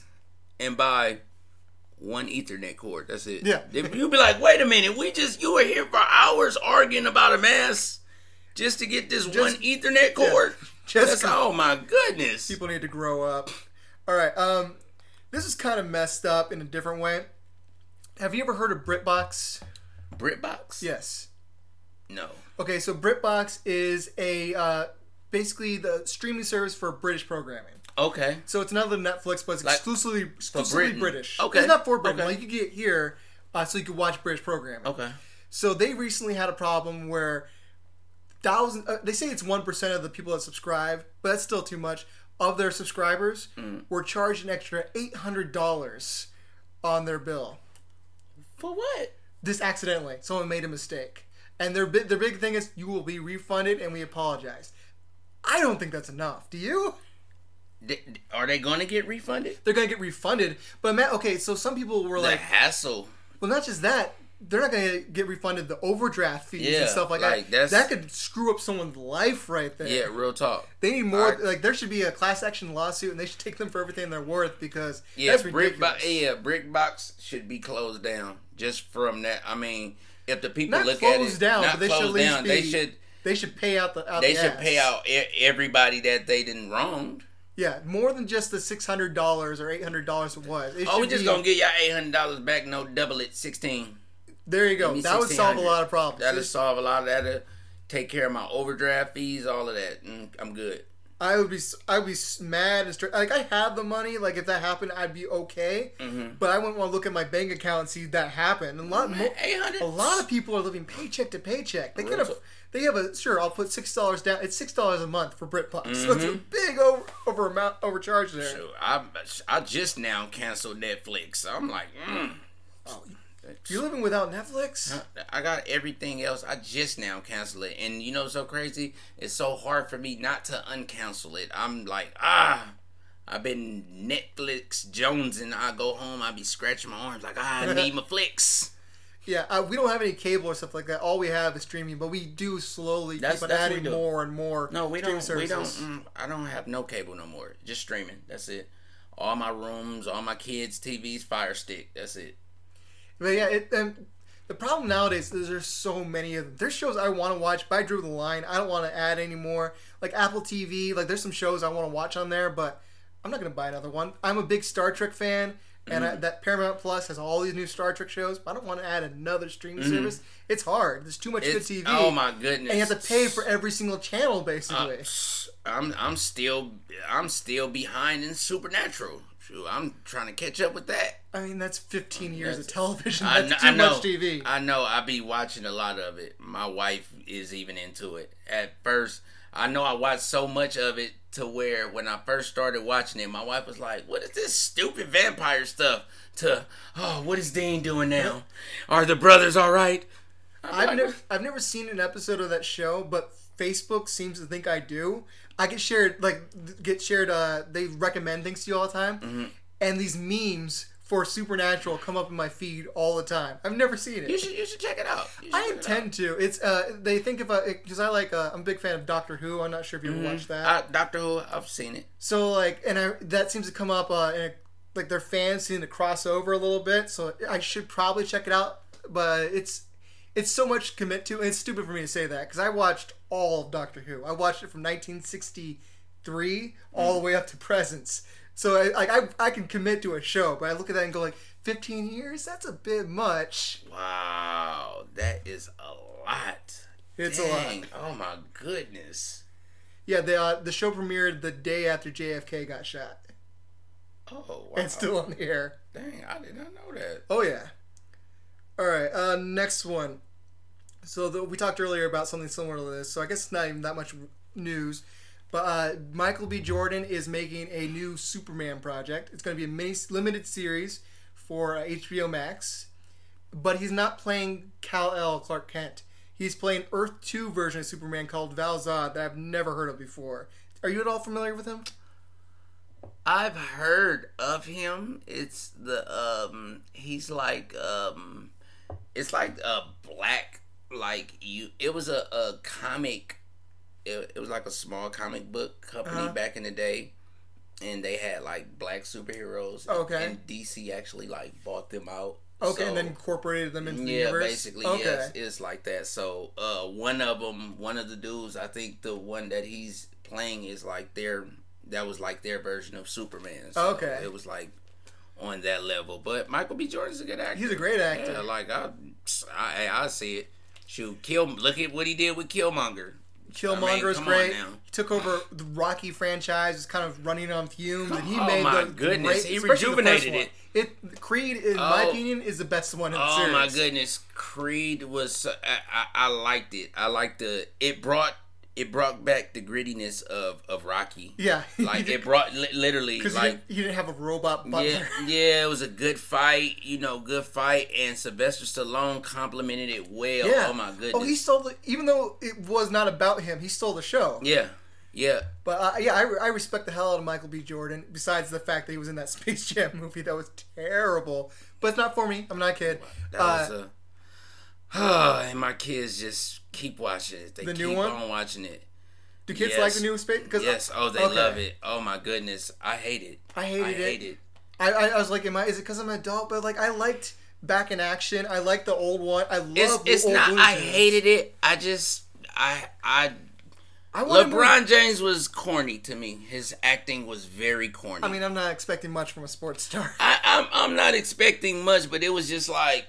I knew he was acting. It just didn't seem natural. What I didn't like was that I wanted more of the Looney Tunes. They seemed like they were barely in it. I'm a huge Looney Tunes fan. Daffy Duck is one of my favorite cartoon characters. They took the nostalgia from Space Jam to where it was they made it more about the Warner Brothers pictures. And they didn't act like the Looney Tunes. Like Bugs Bunny was not Bugs Bunny. Bugs Bunny is like the cool, like, collected guy. Serious. He's serious. Like, oh my goodness. He and Tweety were both treated more like Elmer Fudd and Daffy were. It's like, no, you shouldn't have them treated like that. I don't like how they did it. Look how they had Daffy. He was the team coach. He was boring.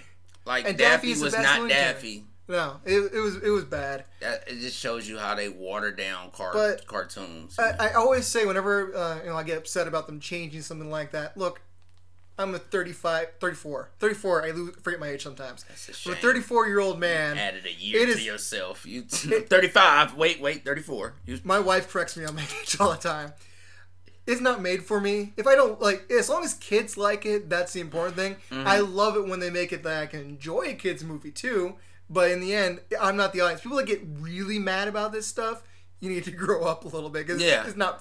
I don't personally get mad about it. You don't like it. I can watch the movie, but I'm just like, opinion. I didn't, it wasn't that good of a movie. You're allowed not to like it, but when you make it like a personal issue, that's when it gets stupid. Yeah. Right? It's, I can't sleep. What's wrong, honey? It's damn Space Jam movie. Daffy Duck. He didn't act that Daffy. It's the end of the world. Okay, let's see. Okay, so I saw this. I thought it was so weird. So you have kids, so maybe you've been exposed to this character. Did you ever have to watch Peppa Pig? Oh, my goodness. Oh, my daughter loves Peppa Pig. Oh, I just don't get it. So there was a right-wing commercial recently about... because, nowadays people are focusing too much on... From their point of view, focusing too much on race and... People are going to socialists and stuff like that. And they in their ad, they used Peppa Pig as an example and had her dressed up like super Russian and with a Russian flag and just pushing Marxist point of views. And then they go like, I don't want my kid learning this. And their kid was suddenly speaking in a Russian accent because they were exposed to Peppa Pig. Oh, wow. See, and you know what's so crazy? That's why I be monitoring. My kids are like YouTubers. Yeah. They will be all over and everything. And it even to the point to where my kids will watch other kids open toys. Oh, yeah, unboxing videos. Oh, my goodness. I hate them. And people said I was wrong. For Christmas last year, to let them watch me open up gifts. I'm like, oh, this is what y'all love to do. So I bought y'all gifts, and I'm going to open them. And then, oh. Did you really do I get that? To play with it? No. I would love that. Do I get to play with it? No. You just like watching me open it. That's it. Oh, I get into the old man thing with stuff like that. Or like my wife loves TikTok and I can't. She goes, like, let's watch TikTok together. I don't understand it. I still don't get into TikTok. I just try not to. Because I feel like every time you latch onto something, guess what? It just eventually just disappears and wanes. And well, it's everybody. It seems to me like it's just people dancing to other people's music or making a point where they point out like a weird blue screen thing behind them, and that's it. It doesn't have no.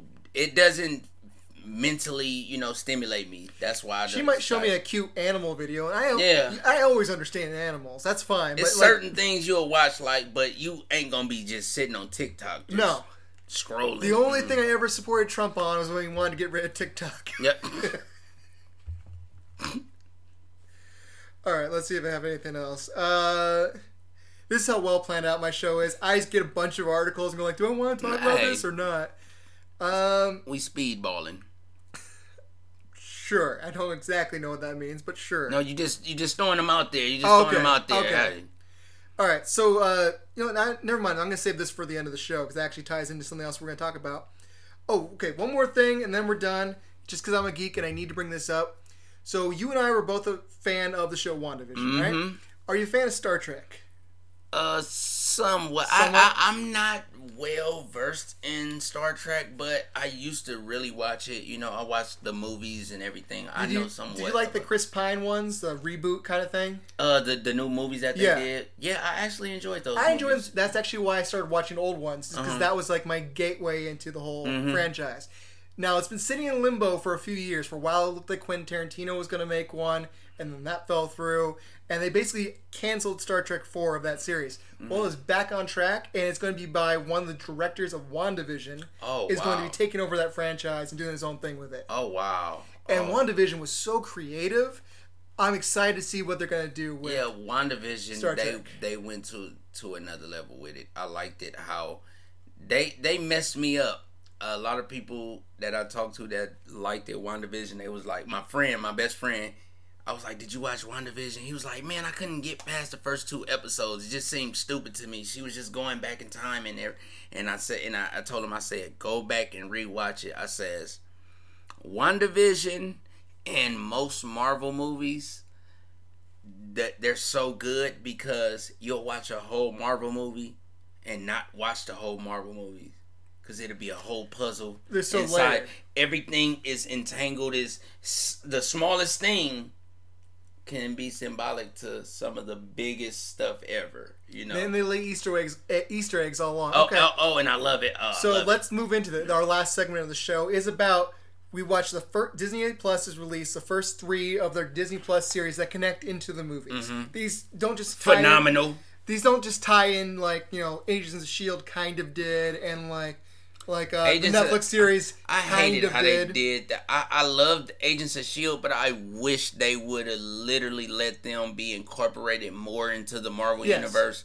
I hate how they just got overlooked, like they were just Yeah, eventually they completely made them non-canon. Yeah, which was weird because for years they're saying it was, and now it's not. But these first three Disney Plus shows are really canon and are going to affect the universe going forward. Yep. So let's just go show by show what our thoughts are. So what did you think about WandaVision?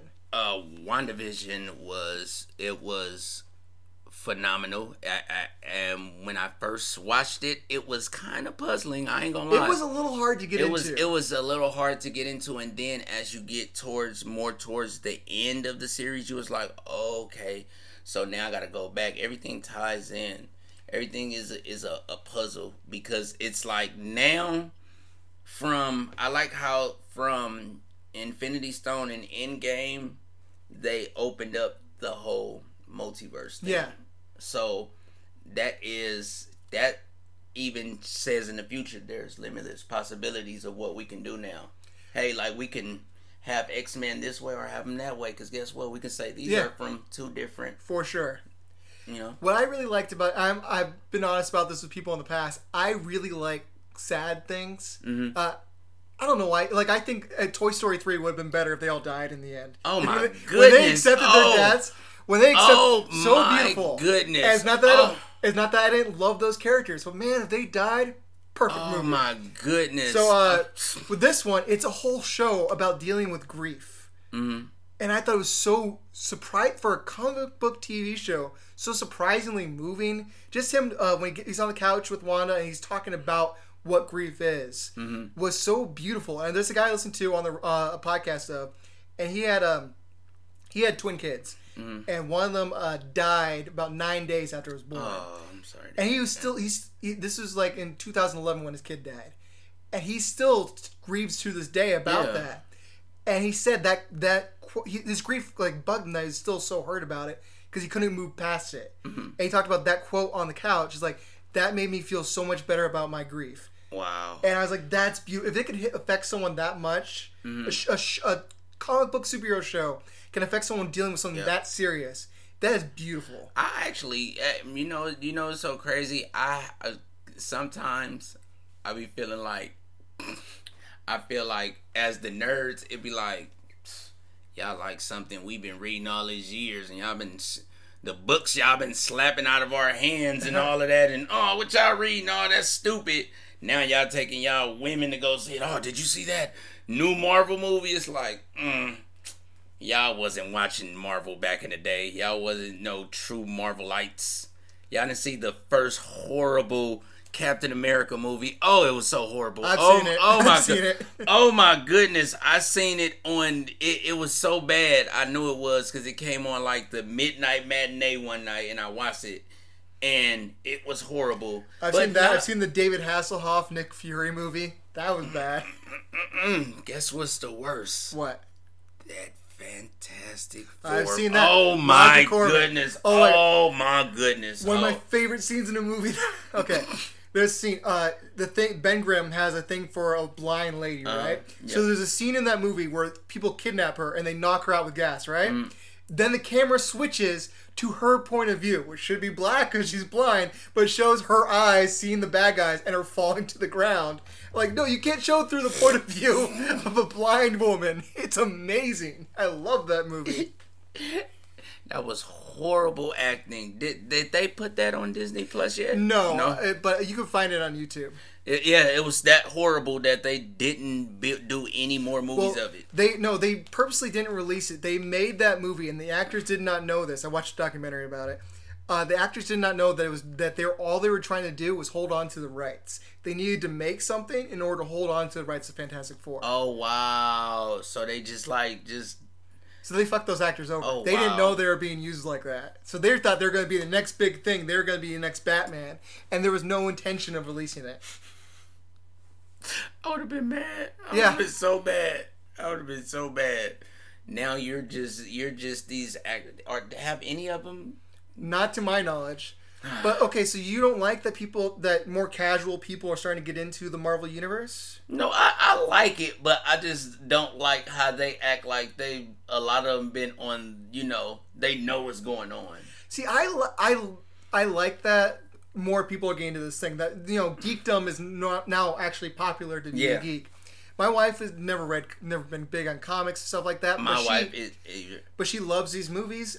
She loved WandaVision so much, she went out and bought the deed to their house. She went out and bought that afterwards. Wow. She has a jacket with the deed on the back. She is obsessed with this show, and I think that's super cool. Because now you have something in common. You have something to hang out with. I mean, we have a lot in common. Yeah. We got married, but that's something else that she's into that we're both into. Yeah. That's how. And I'm not about gatekeeping. I'm not about like, I'm the better fan because I've been around longer. Let's just say we're both fans. Mm-hmm. Yeah, you're right. You're right about that. You're right. I'm just glad that everybody embraces it now to where it's now it ain't no nerds. No. It ain't no... You can't even use that term when you think of Marvel or even anime, Marvel, DC, whatever. It's all pretty mainstream now. It's mainstream, like... Everything is mainstream now. You can't even be like, oh yeah, that's geek stuff, or I mean, you can probably look at me as a nerd if you still see me reading a comic book. Some people just say that's nerd. I think probably people do think that. I mean, because people like to judge other people. Yeah. And, you know, I watch the movies, but I don't read the comics kind of thing because that's too nerdy. But everyone draws their lines in different areas. I think, for the most part, people are less judgmental. I mean, I wear comic book t-shirts around all the time. You do as well. Oh. Back in the day, you wouldn't wear these shirts to get your ass kicked. Yeah, yeah. As I got older, that's when I was like, oh, man, I like certain shirts. I'm not about to... I stopped wearing, like, the name brand and going into all of that. You know, I've never been... I never wanted to be a slave to, like, material things. You know, I've never wanted to be like, oh, I gotta have the new Jordans or this. Mm-mm. I've always just liked to, you know, hey, long as I'm cool in life, like, I'm good. You know? I want to be comfortable. I mean, I'm sitting here in basketball shorts and sandals because I want to be comfortable in my home. Yeah, exactly. Yeah, I don't like... Clothes are necessary, but I don't want to spend a shit ton of money on them. Come on. All right, so... we're already done with that part. I don't know why I'm looking at that again. Let's move on to Winter Soldier. Falcon and Winter Soldier. What do you think of that one? I love the way that they showed the growth between... Captain America's oldest friend, Bucky Rogers, to his new one, which is Sam Wilson. Like, I like how they connected them, and you seen they had somewhat of a grudge at the beginning. Bucky Barnes. Sorry. Bucky Barnes. Buck Rogers space guy. Bucky Barnes. My bad. So, I like how they show, you know, how they had their little... the going back and forth and everything, but then they finally found the common ground to where it's like, okay, we can coexist together and work together. I really loved it, and it was completely different from WandaVision. Yes. That's what I liked about it. It was like, y'all didn't keep it on the same type of wizard and all that, you know what I mean? Yeah, for sure. What I liked about it, and I have an overarching point about these, but I'll throw in this one first. I liked, when I saw the trailer for this one, of the first three shows, I was the least interested. Because it looked like the most generic, just, it's going to be an action show. Mm-hmm. And it actually had something to say. And I did not expect it to have something to say. And I loved that. I thought it made such a great point. Had great characters, great gray characters. Mm-hmm. Like, you see, what is his name? I'm blanking on his name. The second Captain America... Oh, yeah, the U.S. agent. U.S. agent, thank you. Yeah. They showed him come in there, and at first he seems a little annoying, but all right, and you slowly see him edge more into darker territory. Yeah. But he's never a straight-up villain. Yeah, no. He's not a great dude, but he's a gray area kind of guy, and I thought he was so well... He was the guy I was trying to think of that people sent him death threats and stuff like that because he who's wearing the Captain America shield is like, yeah, that's the whole point of his character is he's supposed to do that. Yeah. But I thought it was so well put together. I think, and I'll throw those in there now, and it'll be for all of them. I don't think any of these shows had a great last episode. They all seemed a little bit like just trying to wrap things up too easily. But I still liked all of them. Mm. The last episode of Winter Soldier and the Falcon, it was very impactful. I think they did it, you know... at the right time. Guess what? According to the times and everything, of even giving Ezekiel Bradley the first, you know, Captain America. I'm super excited about that. The way they did that, I hear that they're going to turn his son into his grandson. He's Patriot. Patriot, yes. Yeah, they are laying the groundwork for Young Avengers, and I'm a huge fan of that. Young Avengers, and they're laying the groundwork for the Secret Avengers. Yes, they are. Yes. Or not Secret Avengers. They're doing Thunderbolts. Yeah, the Thunderbolts. So they got Ghost. They got Ghost from Ant. Oh, okay, yeah. They're gonna use. They got Taskmaster. Let's. Who else they have? U.S. Agent. Yep, the U.S. Agent and Yelena. Yep, all the people that it was like, all the movies that we seen in Marvel to where we seen the villain has some of like, you know what? Maybe there can be a little something. Yeah, isn't Zemo in there too? So Zemo. I think he is. Yeah, so they got a lot of those guys. Baron Zemo, yes. Yeah. Baron Zemo, yes, from Falcon and the Winter Soldier. I'm glad that they gave him more of something from the movie. He was much more interesting in the TV show than he was in the movie to me. Yeah, oh my goodness, yes. Because they gave him that character in depth. Yeah. That's what Marvel would do. I love that they made Sam Wilson Captain America. I think that's really cool. And I never read Captain America solo comics, but he was a... I read all the Avengers comics, so there was a portion of time where he was the Captain America of the Avengers.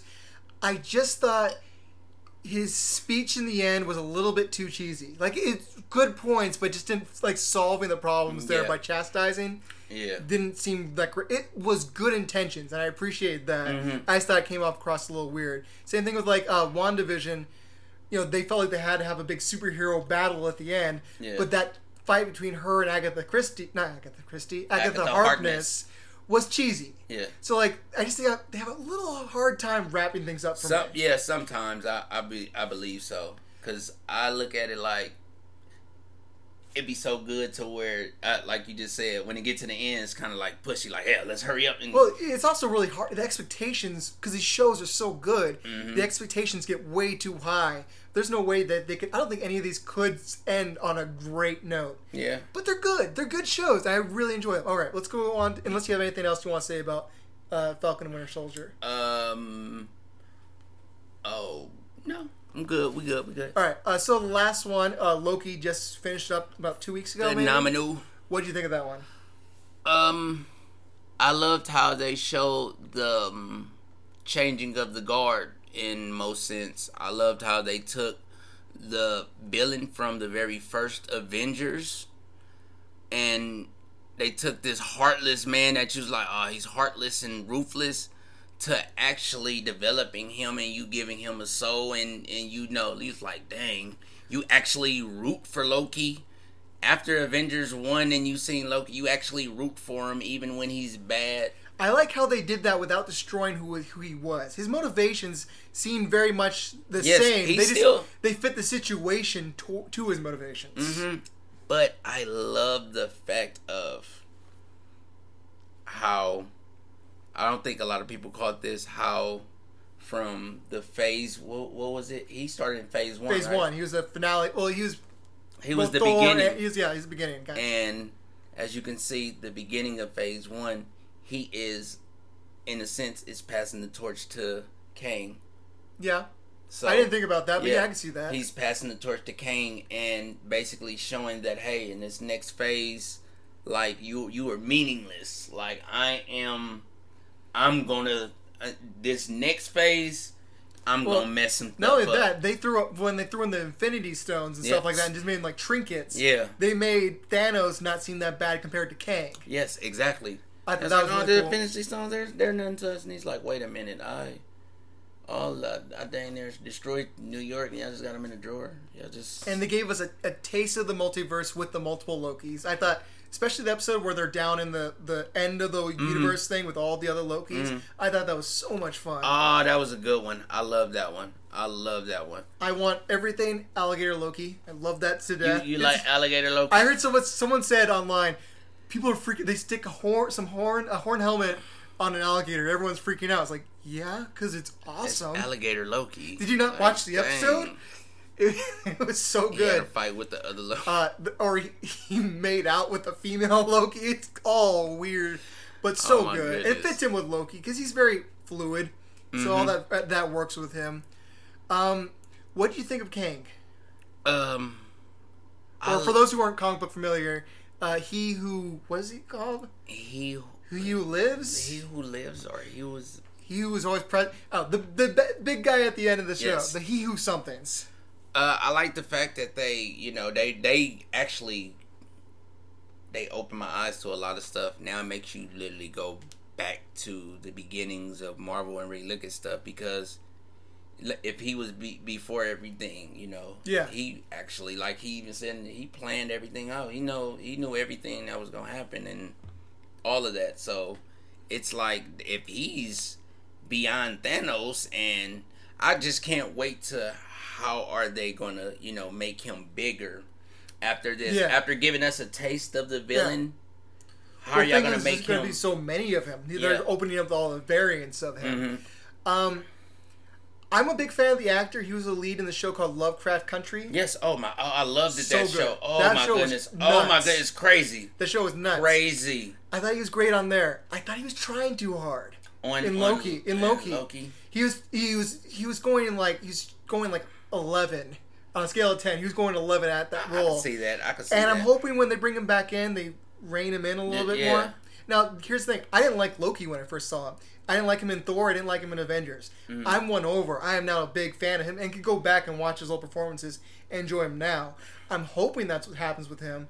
But he was a little bit too much. He's the reason why I didn't love the last episode Loki that much, because he was hamming it up. Yeah.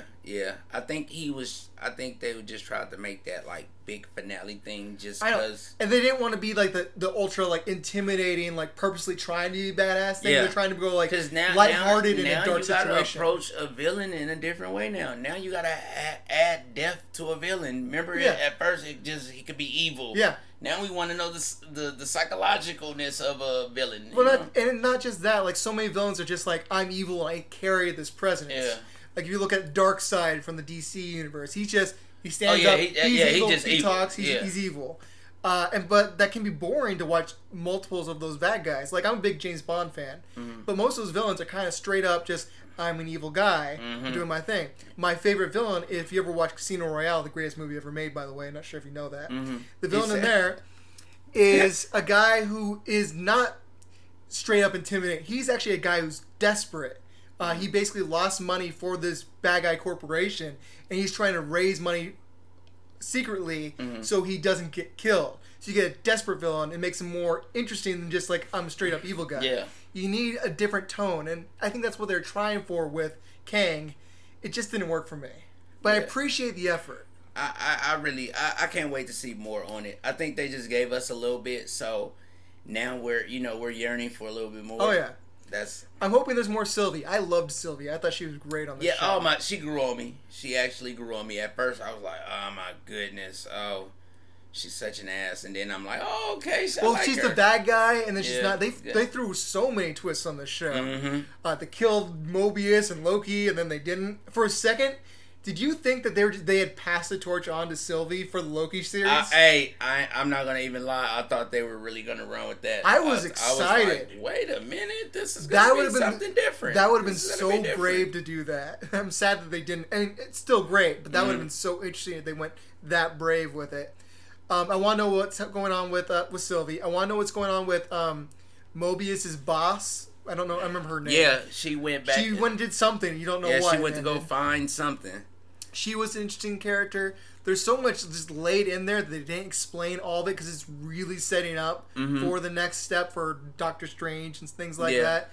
This multiverse things is really getting set up. I like how they're using a whole show. They're using different shows to have us understand different concepts of when they do unleash the multiverse on us, so we can have a better understanding from little aspects of, just variants of stuff with WandaVision. And that's why you got to really like look at these shows, and when they go on their rant sometime, you really got to sit and listen. Yeah. Because they'll be giving Easter eggs and dropping jewels, and you'll be like, oh, okay, that's what she meant. You know what I mean? So that's why I always look at it and be like, oh, where's the secrets? I'll go and look at it over and over again and be like, okay, that's an Easter egg, Oh, then you're more into it than that. I mean, I pay attention. I haven't rewatched almost all of it. Mm-hmm. So you're definitely more into there than I am. I loved how many Easter eggs were in this one, Loki especially. Like, they had... If you look in the background of the variant end of the world thing, like you see the Thanos helicopter from way back when Thanos wasn't that intimidating, and he has a helicopter in New York and gets arrested by cops, and they just put handcuffs on him. They had the helicopter in the background. It's brilliant. I am loving this stuff. And people that dismiss stuff because it's comic book, you're not giving it a try. Mm-hmm. You're not coming in with an open mind. Look, I have like a wide variety of things.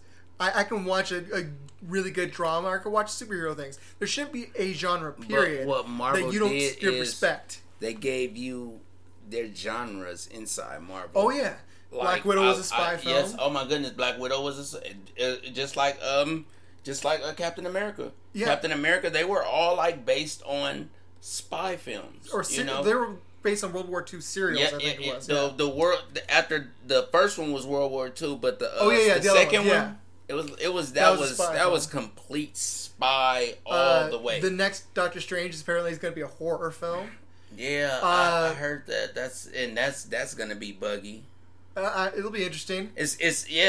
I'm always like I know a guy who broke down to me all the different genres, what they are, because they always. I think Hulk was a little bit of a body horror. Mm. They all picked different genres and kind of stuck to them and stuck them into a superhero mold. Mm-hmm. And I gotta respect that. And they took their time too. The reason why DC doesn't work, and this is just my opinion, if you like DC, good on you, but the reason why DC doesn't work in my opinion is they didn't take their time. Yeah, they don't. It seems like they don't listen to the people either. They wanted the payoff. Here's the superhero world and payoff. Where Marvel's like, okay, here's this guy, here's this guy, here's this guy, and slowly built it up. They were subtle. You know, hey, they win, lose, or draw. They were like, hey, we're going to introduce this character. If you like him, you like him. If you don't, you don't. Yeah, and that's something that's really surprising that works. They throw something out there. No one heard of Guardians of the Galaxy. Nobody heard of them. And they are super popular now. They are the team that you didn't know you wanted to like. And I think when DC has done that, when they brought in, I knew of Shazam, but I haven't read any Shazam. Most people who don't follow comics at all don't know who Shazam was. But Shazam was one of their best movies because they took a little bit more of a risk. Mr. Marvel. I think it was Captain Marvel, and then they lost the rights to that name. They lost the rights. It's all weird. The name doesn't matter. But yeah, but they took a risk with him that worked. But when they just go okay, we're just going to make a dark universe, and they're like Batman and Superman are going to be dark, and Superman's not a dark character, that doesn't work, and they just they chose a tone for the whole universe that didn't work. Sometimes you just gotta go with what the comics are showing you, and sometimes you gotta use the comics as the basis of what you're gonna go off of. Don't at least the tone or the spirit, you could change origins and stuff like that. But in the end, the reason why I think the Christopher Reeve Superman movie is so good is because he embodies what Superman's supposed to be. Yeah, he's basically. He's fun. He's charming. That's what you want.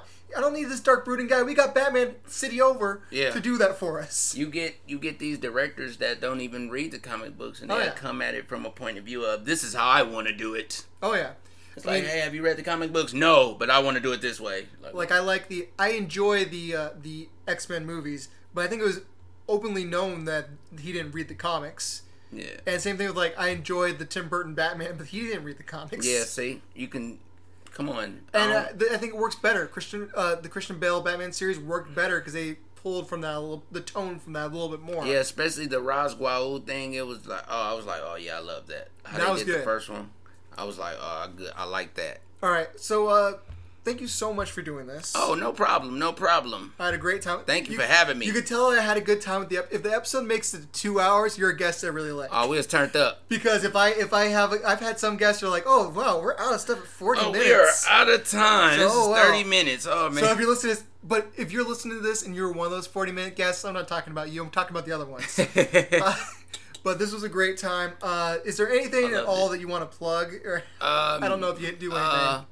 Love life and let life love you. That's a good plug. That's it. That's all. And again, I'm going to say, if you like this show, rate and review on iTunes. And also go and subscribe other people to the show. Yes. Go on their phones. Break into your dad's phone right now and subscribe to this podcast. The more numbers, the better. When my wife go to sleep tonight, I will subscribe from her phone. Thank you very much.